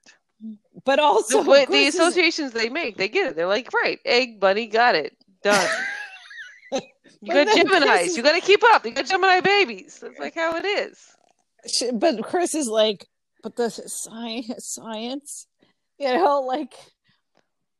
So anyway, but uh yeah, so now all eggs come from bunnies right now. Right. Oh, God, that's hilarious. Okay, now I have So- no idea where we were. Where did Bobby Okay. get a sandwich from? where So- did Lady Horbury get a Coke from? Get her Right. Coke from? um yeah we forgot to say there is a part where the when uh who turns out to be the bad guy but we don't know it yet goes to be a pretend blackmailer to like say that you know Right, he's got so- the records One she's of like the i don't know what to do Go ahead. she don't i don't know what to do i don't know what to do and then she takes a hit of coke and then she's like oh okay now i can think straight Yeah, it was it's rough. it's like uh, yeah okay It's rough. you It's rough. Addiction is rough. So um so yeah, so Poirot gets he does the police thing where he's like, Help me with my investigations and the guy actually falls for it. Mhm. And he's like, pretend to blackmail her, which she which he does in earnest. Like I Mhm. I know what, you know, the dead woman was asking, you know, what information she had, which he doesn't know. And he does that j- all just to entrap him, just to entrap the killer. Well, and Yeah, and then she's just like, "What am I gonna do? What am I gonna do?" Takes a bump. Okay, cool. Whew. oh, it is called a bump. I forgot that. Ooh, that's an '80s reference. I know, right? It's a 80s reference. I just watched Rock of Ages again. Oh, Um, uh, so uh, now, although the the Broadway version, which I saw, has a lot more realistic. The movie version is a little bit more sanitized, so there's no coke in the movie version. But that's the kind of thing they would say. But anyway, um, so um, the the point is, so this question about whether Anne was in on the murder or not is a very I, I that's a valid question I never thought about before. But so we our, should go our, back. our to- email at praropodcast.com. No, praropodcast at gmail.com. praropodcast at gmail.com has been overflowing with the Parker Pyne uh, fan fan fiction. Yes, I am. Um, but you don't know that. By the time I say this, it could actually be overflowing. You never know. These things happen. So um, you can still submit your Parker Pyne fan fiction fantasy, fantasy, Fantasy Island. Island submission to Poirot Podcast. Somehow someone already had praropod at gmail.com. So the email is praropodcast at gmail.com. Um, and if you have an opinion on if Anne was in on the murder or not, you can submit it to us and give us your argument, maybe submit some quotes where you you know can support your argument because Portia and I are not using quotes. We're just like going off our memory late at night with wine. Um, so you probably will win the argument no matter what you make. But Portia says that Anne was in on the murder of her mother, and I say she was not. I, I think that Anne was a codependent in the situation, being manipulated by a sadist who Right. was Mr. Gale. But she could be right. Maybe Anne was just like, "Yeah, let's kill my mom. Let's kill Bio Mom. She sucks. She abandoned. She's an abandoning asshole. Let's do this." Right, right. So they find Anne like is right after Poirot realizes that she is the maid, and then he calls Lady Horbury to say, "Was she supposed to be on the plane?" And she says no. And then he's like, "Oh my God, she's in grave danger." So then they go searching for her, and they find her on a train, and she's dead. And And it's, and it's like suicide She it's set up to be like she's got a bottle in her hand of whatever poison that she's Right. supposed to have taken of her own volition. So then it's like, what's happening? So they Jane And that's when Pearl I started to suspect Mr. Gale because he says to Jane, "Huh, now that that Anne woman who I've never met at all seems to have killed herself because she had such um you know, had a fit of conscience from killing her mother, I guess they won't look into who the murderer is anymore." Shrugs. And then you can Oh, hear the theme song That's play. And I was like, huh, that's a weird thing for him to say. so that's when I started to think, like, eh, Really? that Oh, doesn't that's seem funny. right. He like the way he said it, like, I guess they're gonna stop all investigations now that she's good and killed. Well, I was like, that's weird. No one says that ever. So I um I was just realizing I put folded down the corners on a couple of pages where I liked quotes. Speaking of quotes, it made me think of it. And I like this when you do this. I love this when you do a, a folded down page But then, corner quote. well, one of them was about her making fun of archaeologists Let's do because it. Because they were like the. Excuse me. This is where they were like thinking that the archaeologists were um, suspicious, Because they were like- foreign. or they also like how come they didn't see anything because they were in the seats that were closest to the back. right. And Poirot says, You are not perhaps acquainted with many archaeologists. If these two were having a really absorbing discussion at some point in, at issue, eh bien, my friend, their concentration would be such that they would be quite blind and deaf to the outside world. They would be existing, you see, in 5000 or so BC. 1934 AD would have been non existent for them. So, um, Yeah. And I didn't I wasn't even thinking of that when I read that of or heard that as shade for her archaeologist husband. but that's hilarious Oh, to think about it. Yeah, I forgot that you told me that that that was her real life situation. So it's funny to think about the fact that she's like commenting on like, yeah, when my husband's caught up with so and so talking about whatever totally va- vases or whatever. I folded over another page and now I can't find it. Huh. Well, anyway, you can't find the um, fold? Yeah, I guess I can't find the fold. I just know. So okay, but wait, gonna- that is a fold. You should be able to see your folds. I know, I know, I swear. Okay, but maybe I didn't do another fold. Maybe I just thought about doing another fold. So anyway, Don't so do fold. Back. Return your books pristine to the library. Don't fold pages. At least fold pages. I always fold pages. I've had this book since clearly 1984. Okay, or maybe I'm, there's no library. Um, okay, of your So- children, which one do you think, or both, or neither, will inherit your interest in detective mysteries? Sky. Yeah? Yeah, You knew that off the to read- top. Even though Sky Annika was the one that pulled them all off the shelf and like, you know, Yeah, but she pulled off the shelf and then started ripping off the covers. it wasn't exactly like books. You know, um, people are like, fuck he- them kids. Fuck them books. They take mommy's attention away from me. she is a let's do something physical let's climb let's run let's stretch that's she is very physical and i want her to be dancing right now Right now. but skylar is like i want to read i want to read right uh, you know Yeah. although both of them are identifying more and more letters which i'm very impressed about and i think they're geniuses but right, and that's the thing with her identifying the egg with the bunny sound. It's not a down. It's not a bad thing. She's making the association. That's a good start. oh no no i yeah and i know and we'll be able Even if it's her that- caviar, don't come from bunnies. But also, chicken eggs don't come from bunnies. That's just our weird cultural stuff that we do. Right, right. So, uh, yeah, but he's the one who's like, I need a moment. I need to sit quietly. I want to read my book quietly. Leave me alone. and and the part of me that's like, yeah, man, I, I feel you. I feel you. I I understand. You want to sit in the corner. and Read You're like your cousins are going to bully you. Your little sister and your cousins are going to bully you. but you're right, man. You read that book. But you know, like I might be wrong because their personalities keep emerging.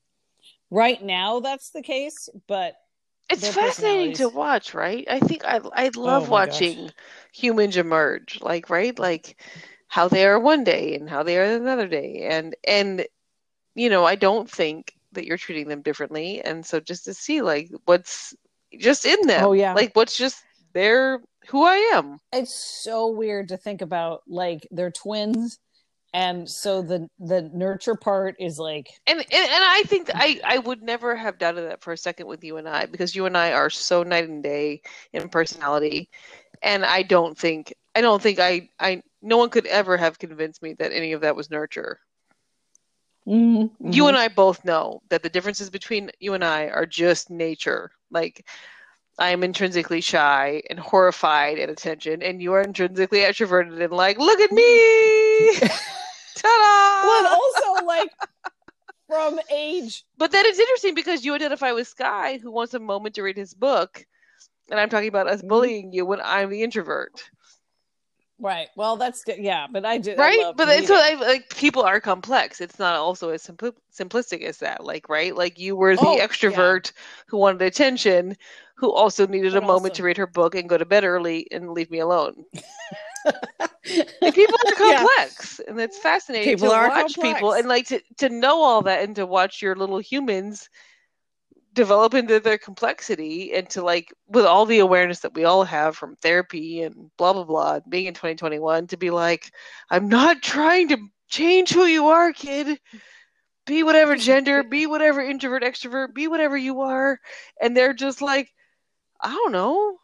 I'm three or i'm two or i'm i'm one and a half. Give me a moment. You know what i mean? Like they're they're still like just being a person and that might change from wednesday to tuesday Right. fascinating and right now right now, of course, they're at the age where they get mad, but they don't know And, like, why physics. Why won't this float? Because physics. right right because they've definitely got mad at balls they've gotten mad at toys they've gotten mad and then you're like okay i honor your anger it's okay to be angry don't slam your head against a wall because that's a thing that they want to do and we're like okay i honor your anger what can you do to express your anger oh, I have a but new one. I have a new thing. yeah Wait, finish your also, and then I'll say it. but also why are you angry again and it's like Okay, so my new thing because that I the wheel doesn't go Yeah. around So my new thing that I use with patients, but I think would also work with children globally and also adults for all of us. If you go on Amazon or a your local vendor for this, if you have one, because Amazon is evil, you can get Mhm. emoji stickers. And like emojis have the range of emotions. So you can be like, put a smiling devil on something or put a angry face on something or a weeping face on something and you can express the emotion that you're having and value that emotion that like i'm angry that gravity exists i'm angry that buoyancy doesn't work in the way i want it to i'm expressing this Mhm. emotion and be like yeah that's how you're feeling. This emoji is how you're feeling. And it, what i love about emojis is like Hmm. you and i understand it because we send it to each other but also an 18 month old like it's Could like it's, it. it's it's you know it's it's it's just a facial expression. And then there's silly ones that are just like a shoe or a bunny or whatever you know like but the way oh i like it. you can process the emotion and then change and then put a different sticker on and be like but now we're being silly. Okay fine. We're sticking with all these cra- crying angry faces. But it, the, the fact that it's stickers kind of like takes makes it you know put some levity into it and being like we're processing these Nice. emotions. And you can process that and be like i'm so mad about gravity. But there it is right and then Yeah, I'm gonna put like a shoe and an eggplant. Well, not an eggplant because you know that has connotations, but not to an 18 month old. But whatever, you know what I mean? Like right you can just like put you know whatever it is on it, and then you're just like I process that emotion. So like that's my that's my new jam. oh i like that It's I like emoji that stickers. we're just starting to get into stickers so i like that a lot Are they are they into stickers? Uh, I should send you guys some emoji stickers. yeah yeah we were just yeah because we got stickers with the egg dyeing kit for easter and um so we put a few on eggs but we also put a few on our hands and it's it was fascinating Mostly how ladybugs. cool stickers are to kids. They're just like, but this Yeah. sticker though.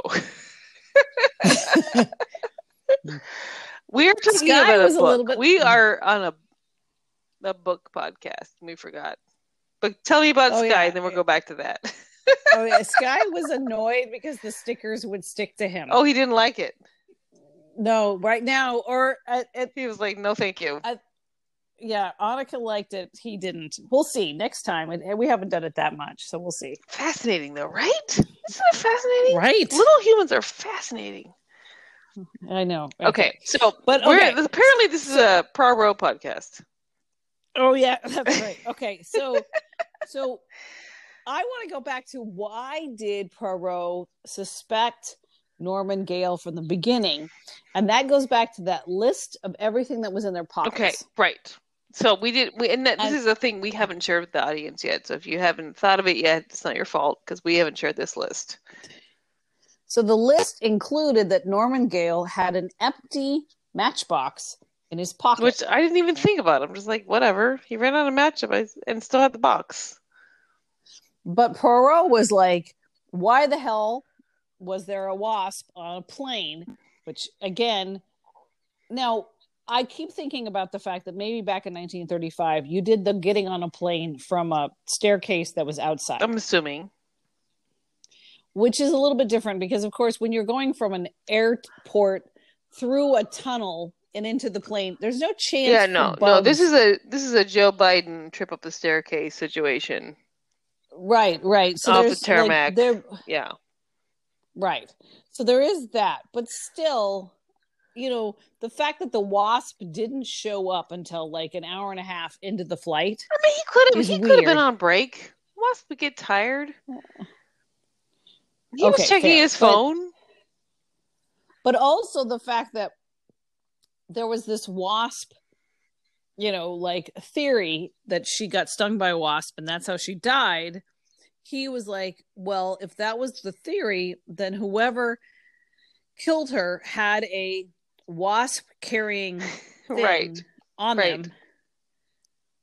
And so then norman gale had an empty matchbox. And so he's like well that's him but that's weird because he never went towards her he never he only went to the bathroom he has no motive why would he Right. So basically, Poirot honed in on him as the most likely person because of having this matchbox. Because who else had a way to carry a wasp onto the plane and set it free? Because basically, if I'm going to hit somebody in the neck with a poison dart, if I also release a wasp, it could look like it was just the wasp that killed you. So that was Poirot's theory. But then he was like, but why would Gale kill her? Unless he was the husband of her of her heir. right which but at the time he was in love he could tell And because that he was courting Jane. it's 1935 times, they sat awkward, awkwardly by each other on a plane one time. So clearly they're madly in love. So Poirot was like, "Well, he's madly in love with Jane." I was like, "Yeah, but this is their second encounter." So the madly in love Right. just started. So his killing instinct could be like Right. he he and that's literally what happened. Like he planned a murder and did all this and then he met Jane.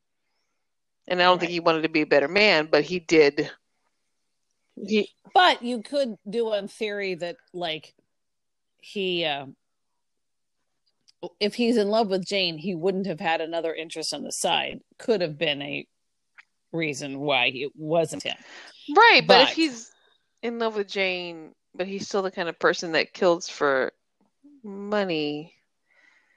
Like Right. just because you fall in love doesn't mean the rest of you changes. And if you still are trying to kill for money, you might still try to kill for money, but also be in love.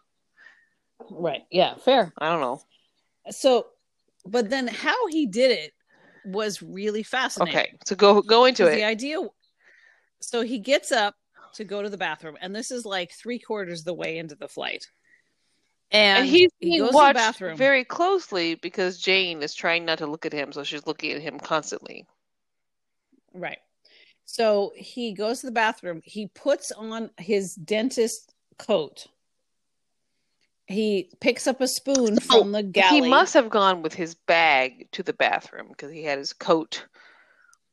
And this is one of the plot holes that we're like, why would he take his bag to the bathroom? Or if he did, why did a witness say he did not take his bag to the bathroom?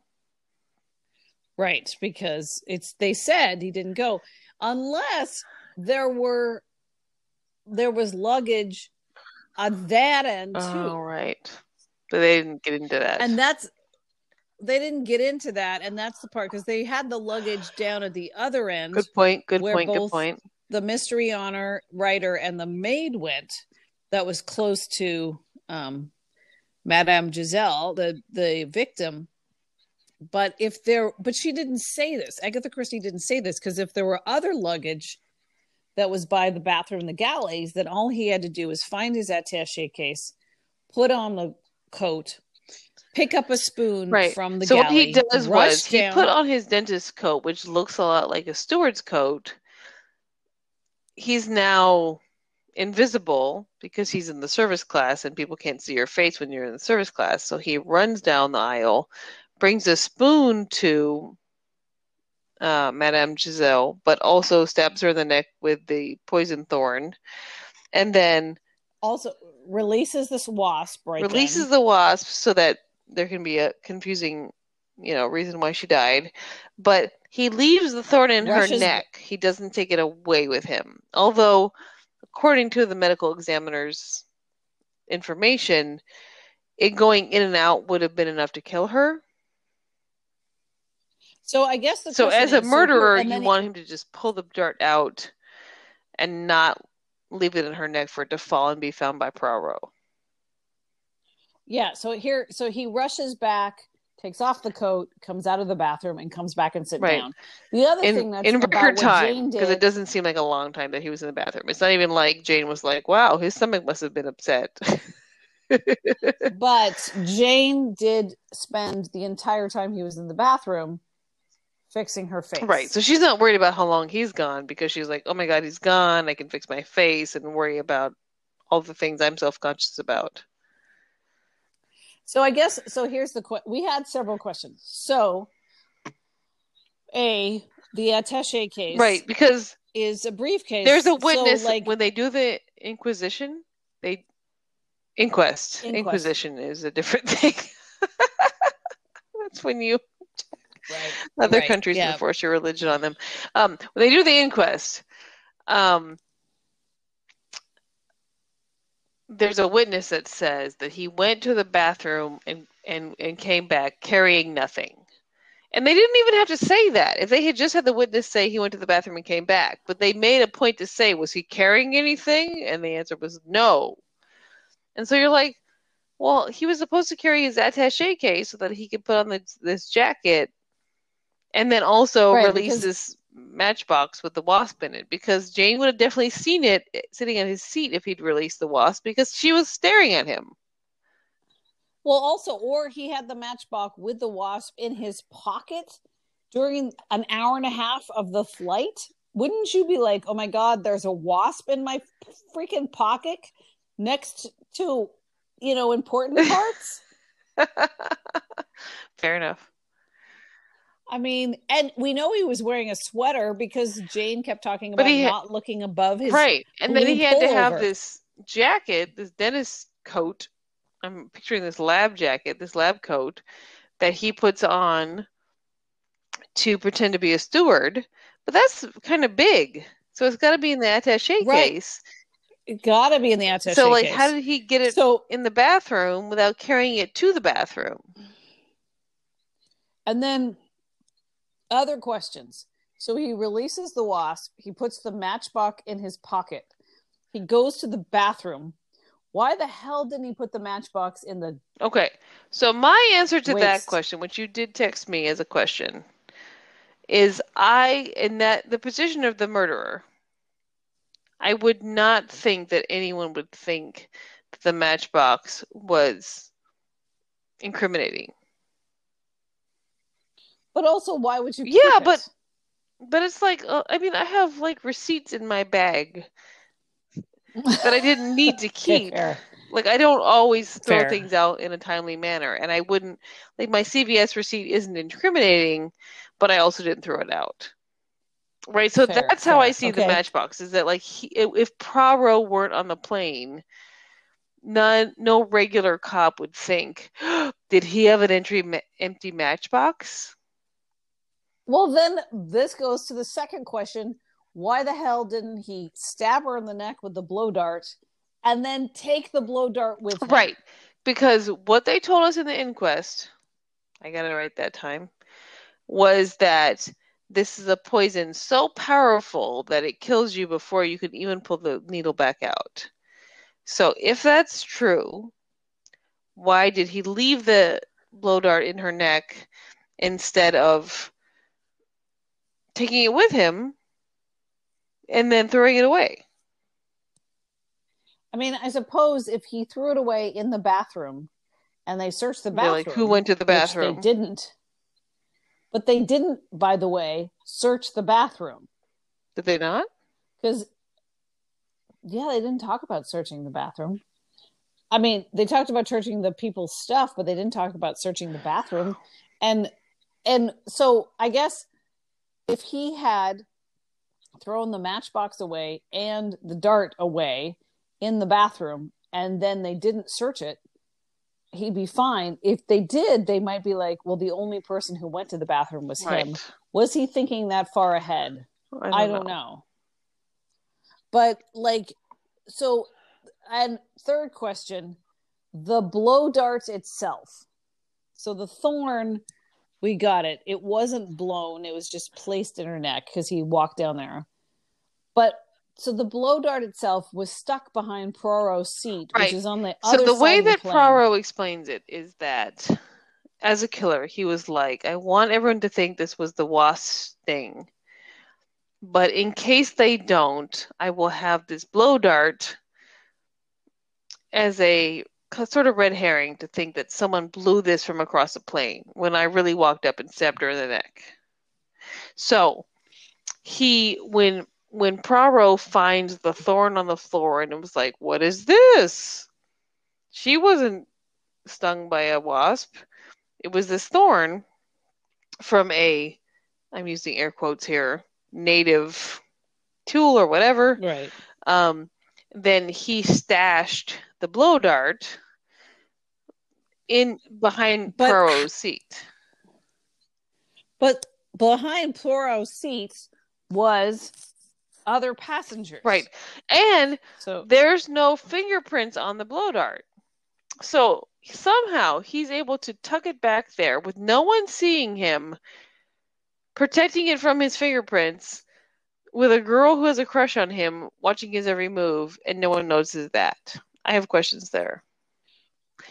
Because Right, if he was being so, like, incognito yeah. and didn't know anyone, you could probably get away with a lot of that. But when there's a girl who has a crush on you, staring at you, trying not to stare at you, but staring at you, she's gonna notice you do a weird thing like wipe your fingerprints off of a blow dart and put it behind Poirot's seat. well, and also like literally sitting behind Poirot's seat was the two archaeologists, and I realized that they are really into talking about whatever was happening in 5000 BCE. They But would have noticed They that. would probably notice a a guy coming along and sticking a blow dart behind a seat. A blo- right. yeah.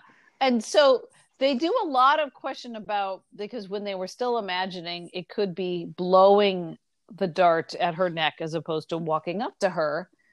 They do a lot of like if you were on a plane because the uh, French detective gets on a plane and he picks up something and blows across the plane to see if anybody notices and everybody 'Cause it notices. was weird. That's they right. do- I forgot about that. They do a That's hilarious. That's a funny do a scene where he and Poirot are going, and he's doing all these like trials of this, and everyone on the plane is like, "What is this weirdo doing?" And Poirot is like, "Oh, it's sweet." But again, he doesn't treat him like like- Hastings. He's like, "Oh, he's figuring it out." But like but no one ever says how the hell did the blow dart end up in Right. the seat? No one says that. So i don't know. So i have questions because if she died right away i understand the wasp thing. Great great idea. If you're going to kill using a thing that's going to be in the neck release the wasp.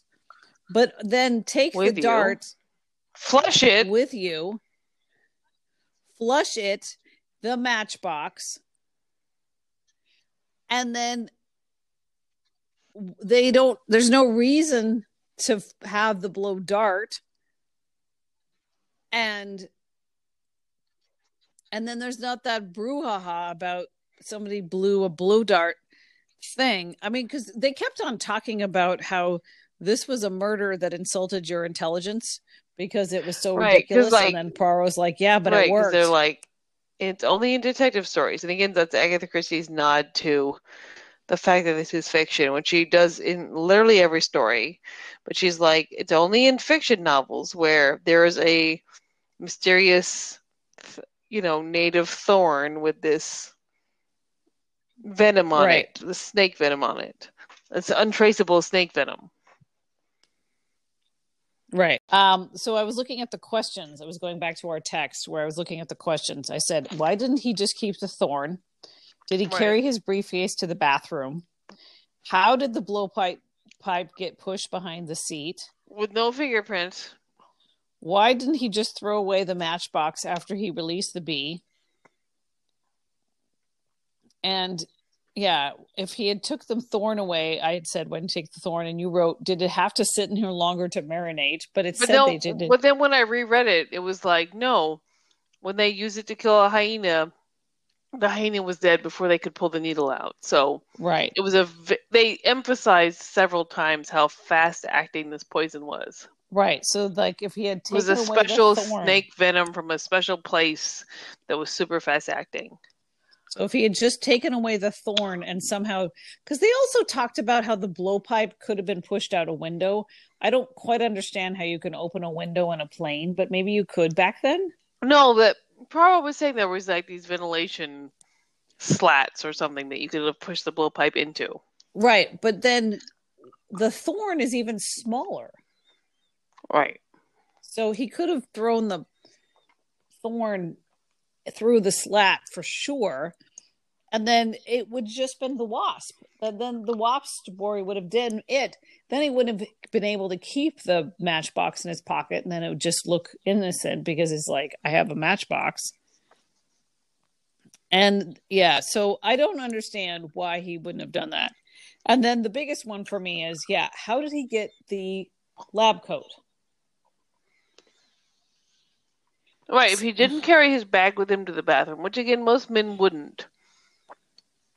Right. Like I know when I'm on a date, if I take my bag to the bathroom with me, it's noticeable. Right. Right. And I might do it. Right. Well, because I want to check have... my phone or I want to powder my nose, as it were.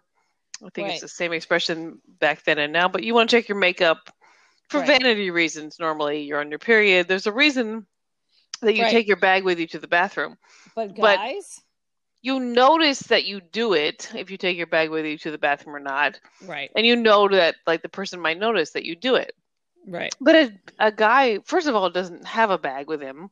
And if he has a bag with him, he definitely doesn't carry it with him to the bathroom because guys don't have periods or any other right vanity excuse to have a need to use a thing in the bathroom besides peeing or pooping, right? Right. So, so why do you need your bag with you? So it would be noticeable if you took a bag with him to the bathroom. So if not, how did he produce his dentist jacket out of right. thin air to to impersonate he, a steward? And if he put it on, walked down, killed her, released the bee, walked back, took it off, and then walked back to his seat. Which is what's supposed to have happened. Like what? Did he put it under his sweater? Like she would have noticed if he'd taken something out of his attache case and put it in under his sweater. Which is what I was thinking with him hiding the blow dart in Poirot's mm. seat. Like Jane was watching him the whole time because she has a crush on him. So how did he hide a blow dart in Poirot's seat without getting fingerprints on it. So not only did I hide it, but I also did not touch it with my hands. Right. Well, I mean, I could imagine picking it up like with the lab coat or whatever, you know, but, but like, but not obviously. Sit- and there were people sitting in the seats. A few people got up when they were like, "Oh, this lady's dead," which is presumably when he might have hidden it. Um, but not everybody got up. But I'm thinking again, like you might do a quick slip of the hand but you'll be using your hand. And if you cover something with a I don't I feel like it's even harder to keep your fingerprints off of it if you're doing something with a quick quick sleight of hand.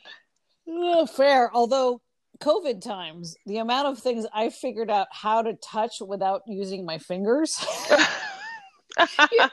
you, know, like uh crosswalk buttons, you know? Fair enough. But to you take know, an object and hide it in someone else's seat, you still gotta use your hands. Yeah. And I guess uh, the question is I'm trying to figure out how big this object is. And as I said, I'm imagining the first Indiana Jones blow darts. you know, and they weren't that big, I suppose. Mm-hmm. Right, it's like a little pipe. Yeah. But yeah, so we had a lot of questions. And so we is, had questions about the actual mechanisms of the murder. But overall, what I love about this book is it's a smart premise. The right. person getting killed, who might have done it, is smart. Poirot is not despicable. Right. Like he comes off as an old, very much older, very geriatric expert who is a mentor to the young French guy in a not belittling way. And he also, in a, I don't know, Harley Quin kind of way, or I don't know if it's Satterthwaite kind of way, where he's keeps popping in on Jane and Norman's dates because because he knows that she's a killer and something Right, in him. Even before he figures out he's a killer, he's like, something is making my intuition spike up here. well from the beginning he knows that the matchbox was in you know Norman's pocket, so he's like, ooh, I Right. don't know, maybe. And then he's like figuring out because then we find out that um because Anne says her name is Richards and that Norman has a second name and that that yeah, so there's some background about that he used to work on a snake farm and that's how he got the snake venom, yada yada. yeah. But oh, we yeah, he keeps popping in on Norman and Jane's dates and throws Jane at the French archaeologist's son because Which who who is super charming, Right. and not just because of his French accent, but he's also super charming and interesting. And Jane is interested in him, but because you know, Norman. yeah, Norman was right there, she was distracted. But she also was genuinely interested in Mister French archaeologist, young guy. well, I, yeah. so when Poirot keeps throwing him at her at him, it, it it's not just like an artificial construct. They actually are interested in each other, and it's cute. and it's funny because at one point And When- he's not a murderer, which is super hot. she'd been going right um was she'd been going out with norman and then she runs into uh what's his name jean dupont um she runs into him at a coffee shop in london and he's clearly interested and asks her out and then she kind of does the whole when it rains it pours kind of thing like which totally has happened in my life where I've been like, no one is interested in me. No one isn't interested in me. Oh my God, five people. You know, like, right? Right. Like it definitely feels like that sometimes, but um, maybe not five, maybe. But two. why not? but why not? Let's say five. Um, but um, but this she talks about that, like the whole when it Mhm. rains it pours thing, because it was clear that Jean Dupont was interested in her, but she was like, "Oh, I'm dating Norman." But yeah, Poirot keeps kind of throwing her, and then that ruse where he gave a donation to the father and said, "Hey, I'm giving you this donation so you'll take Jane," and told Jane it was so that he could get information from him. Probably it wasn't for that. It was so that she had something to do outside of London, away from Norman, after he broke her heart. When, I mean, Poirot By broke being the Jane's murderer. heart. Poirot broke Jane's heart by letting her know that the guy she was in love with was a murderer. Right, And but so- now she's and and that was the other kind of like little piece of this is that like while she bought herself this little vacation from her little winnings from the lottery, she had a very small world, but she had grown up as an orphan in foster care and had these dreams of seeing the world and kind of talked about that. And so this idea of going on these like worldwide to go on these archaeological digs like while she didn't have the experience that Poirot pretended that she did she did have the interest Mm-hmm. and was like that would be awesome i would love to see the world i would love to learn about world history i'd love to see all these different sites and she was really fascinated by expanding her world and it was a good personality fit for her Right. And, you know, and she had a good banter with mr young archaeologist man Jean Dupont. Um, yeah, and I, it, what's at the very end, um, she says to Poirot, "I will never fall in love again," and he goes, "Yeah, I know, that's dead to you now."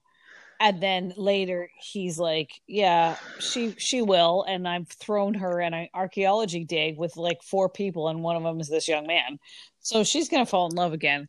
But it was interesting because he's not condescending when she says i'm never going to fall in love again Yeah, no, and that's really sweet too. I think he's he's much more likable in this book and then in several books because of that. Like he's just like, yeah, girl, you are a serious scientist now. Go be a scientist. And he's like, she's totally gonna sleep with him, but she he but she he doesn't let that leak out in front of her. right right which you know like is the right thing to do when somebody's heart is broken so badly like you're falling in love and it turns out he was a freaking murderer Right. of course you're like yeah no my I'm done. yeah, men, whoa, not gonna happen. Yeah. And so go and visit wherever they were digging up, you know. And so going back to my frozen analogy, Thank you. Love it. you know, uh so Norman was the bad guy who was like, "Oh, we have so much in common." And then Jean Dupont is the dorky guy with the reindeer. you know, or it's like, actually, can we just let this grow organically, no rush?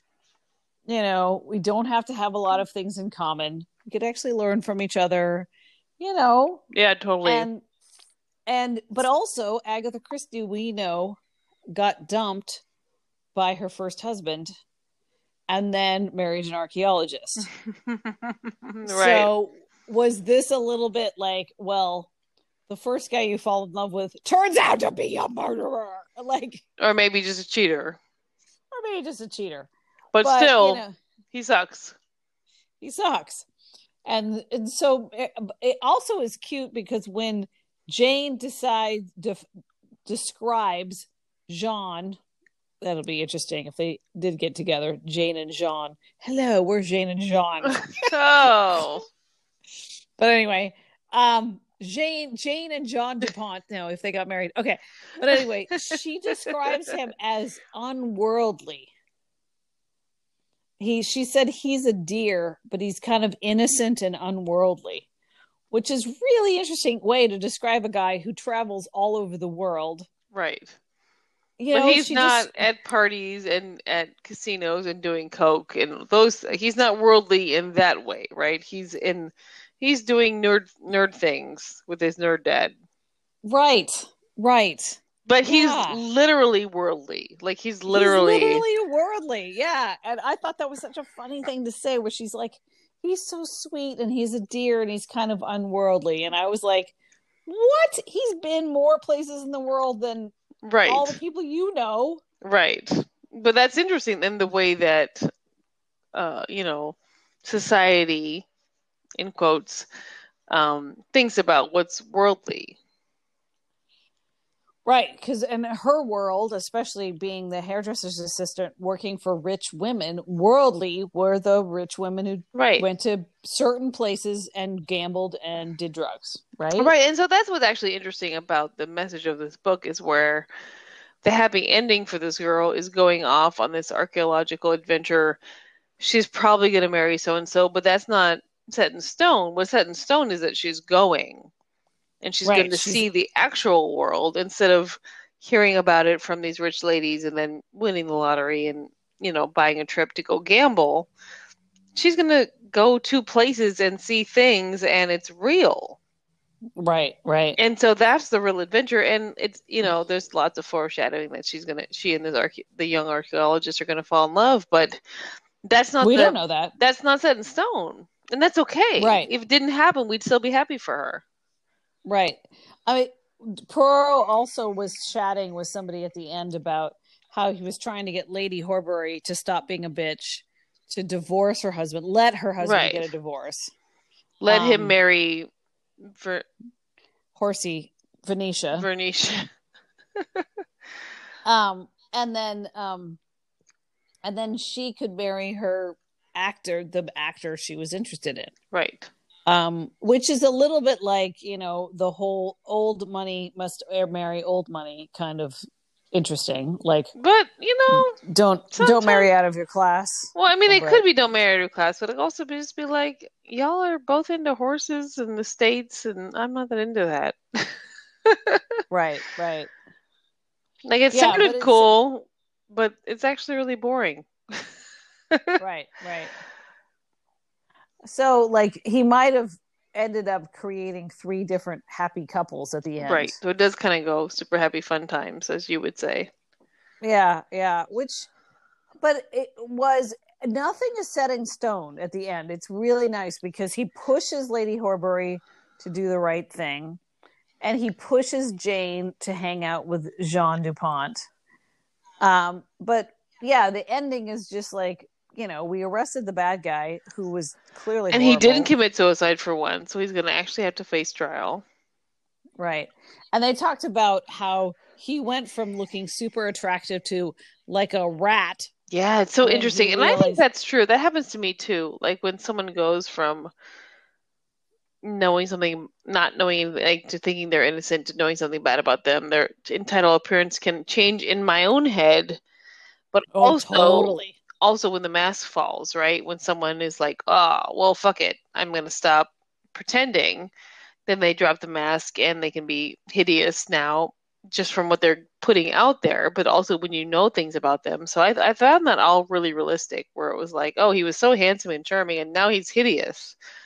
No, oh, totally. I yes, and that has happened to me. I can remember having crushes on guys in college, freshman year. I had a crush on the guy for the first, you know, freshman orientation, like the first couple of weeks, and then he started saying stuff that was uh, homophobic, and I was like, ah, actually, you're not that attractive.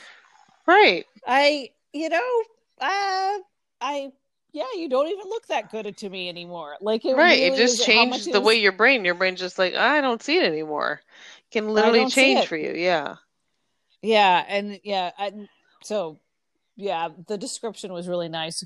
And since we make we we criticize her a lot for how she describes women, and I still think that's a valid thing. Like I don't have a big picture in my mind about what all the men in this story look like, but I have a We big know picture in my mind, exactly how attractive each woman is. which is Like she's a 7.34, and I know that for sure. right. Um so I, I I am frustrated that Agatha Christie does this, but you know, she might just be a product of the fact that we do that, you know. Um and society does that more to women. Um but she does mention a lot of how t- attractive Norman is Right. and then that he gets unattractive when you realize that oh by the way he's a horrible murderer. So- right. And when he's caught, he kind of mm. goes into that trapped animal thing and loses all his facade of attractiveness. Yeah. So yeah, I like this. It's probably one of my favorite Poirot stories. Yeah, I I mean, Poirot was likable in it, which is kind of I hate to say it, rare for him. You know, like even when he goes into egotistical moments, there's Japp saying, "Here he goes." But it's different than mm. when it happens with him and Hastings, where Hastings is like, "Here he goes," but then he's like, "Hastings," and he's just abusive and mean, right? But like Japp is his equal, so when Japp teases him, it's fine. And he's also kind of made out to be super old, so I don't know, like his Poirotness really worked for me in this one, and I liked him being a mentor to that younger French detective, and Right, I, I thought he was likable. Even at the end, when he's Yeah. like, "Shut up, let me get through this. I need to tell you my whole process," and it was like, right, right. okay, he's autistic, but you know, most of us are, and that's fine. Like he needs to tell us his whole process, and it doesn't even feel Yeah. ego based. It just feels like I want you to know this whole process. And again, we know as the reader, of course, we want to know the whole process because we've been along this whole process with you, and we wanted to figure it out ourselves. Right, right. Yeah, I, I I enjoy this one. I think it's fun. It's yeah, I think it's a really good Poirot story. Um yeah, and he can be quirky without being an asshole cuz the whole detective savant cuz Sherlock Holmes Right. was like I see things and I'm an asshole, but I'm allowed to be an asshole cuz I see things. And like, you know, Law and Order um Yeah, one of Vincent Vin- D'Onofrio. Yes, Vincent D'Onofrio's character is very much like I see things, so I get to be an asshole. right? And, And but I find used over and I've over actually again. noticed that I think that at some point Agatha Christie, and you can tell me if I'm wrong if he, if he comes back, seems to have sort of ditched Hastings because I think that Mm-hmm. Hastings brings out the worst in Poirot. I feel like he just has this abusive side that's not endearing and I haven't read enough Sherlock Holmes. I've watched some of the movies and stuff, but like and other interpretations when it comes to the Sherlock Hastings dynamic. No. Sherlock Watson. Sherlock Watson. Thank you. I was like, I'm mixing up my struggles. Sherlock Watson dynamic. Um, but I feel like Hastings is just brings out this like abusive side in in in Poirot that I don't like.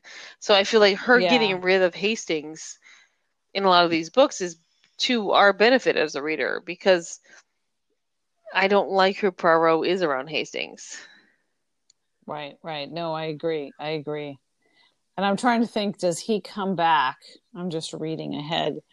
Dumb Witness, Death on the Nile. Um, I think he's in Dumb Witness. Appointment with Death. I think I think Hastings Theft. is in Dumb Witness, but it it goes better. I don't know. That one I No, he is. He's it. totally in Dumb Witness, and it's adorable. Because the book does this interior monologue for the dog through oh, Hastings' Oh, right. voice, and he's right. Like he, like Hastings, imagine what's the what the dog is saying, and Hastings is spot on, and it's adorable, and like that's super sweet. Yeah, but I'm trying to think. I'm looking at the rest of these, and and she also goes way more into uh Marple after this. There's a lot of Marples that come up. Interesting, So yeah, so I think she doesn't do as many. Hastings. Yeah, because that that dynamic doesn't hold up as well. Yeah, the friend who he gets to say how much smarter he is. I mean, because it's like, I think for Watson and Hastings, there sometimes is they're supposed to be us. If the other, um, if the in, if the uh, detective is supposed to be the genius, then Watson or Hastings are supposed to be us, who are like, uh, what? Right. But But and if it's Yeah. true, we don't like to be insulted so much. right, Like, yeah, yeah. make it subtle when you insult me. Right, right, totally. So, yeah, so I think he doesn't appear very much. I think he came back for the one we didn't like very much. What was the one we didn't like?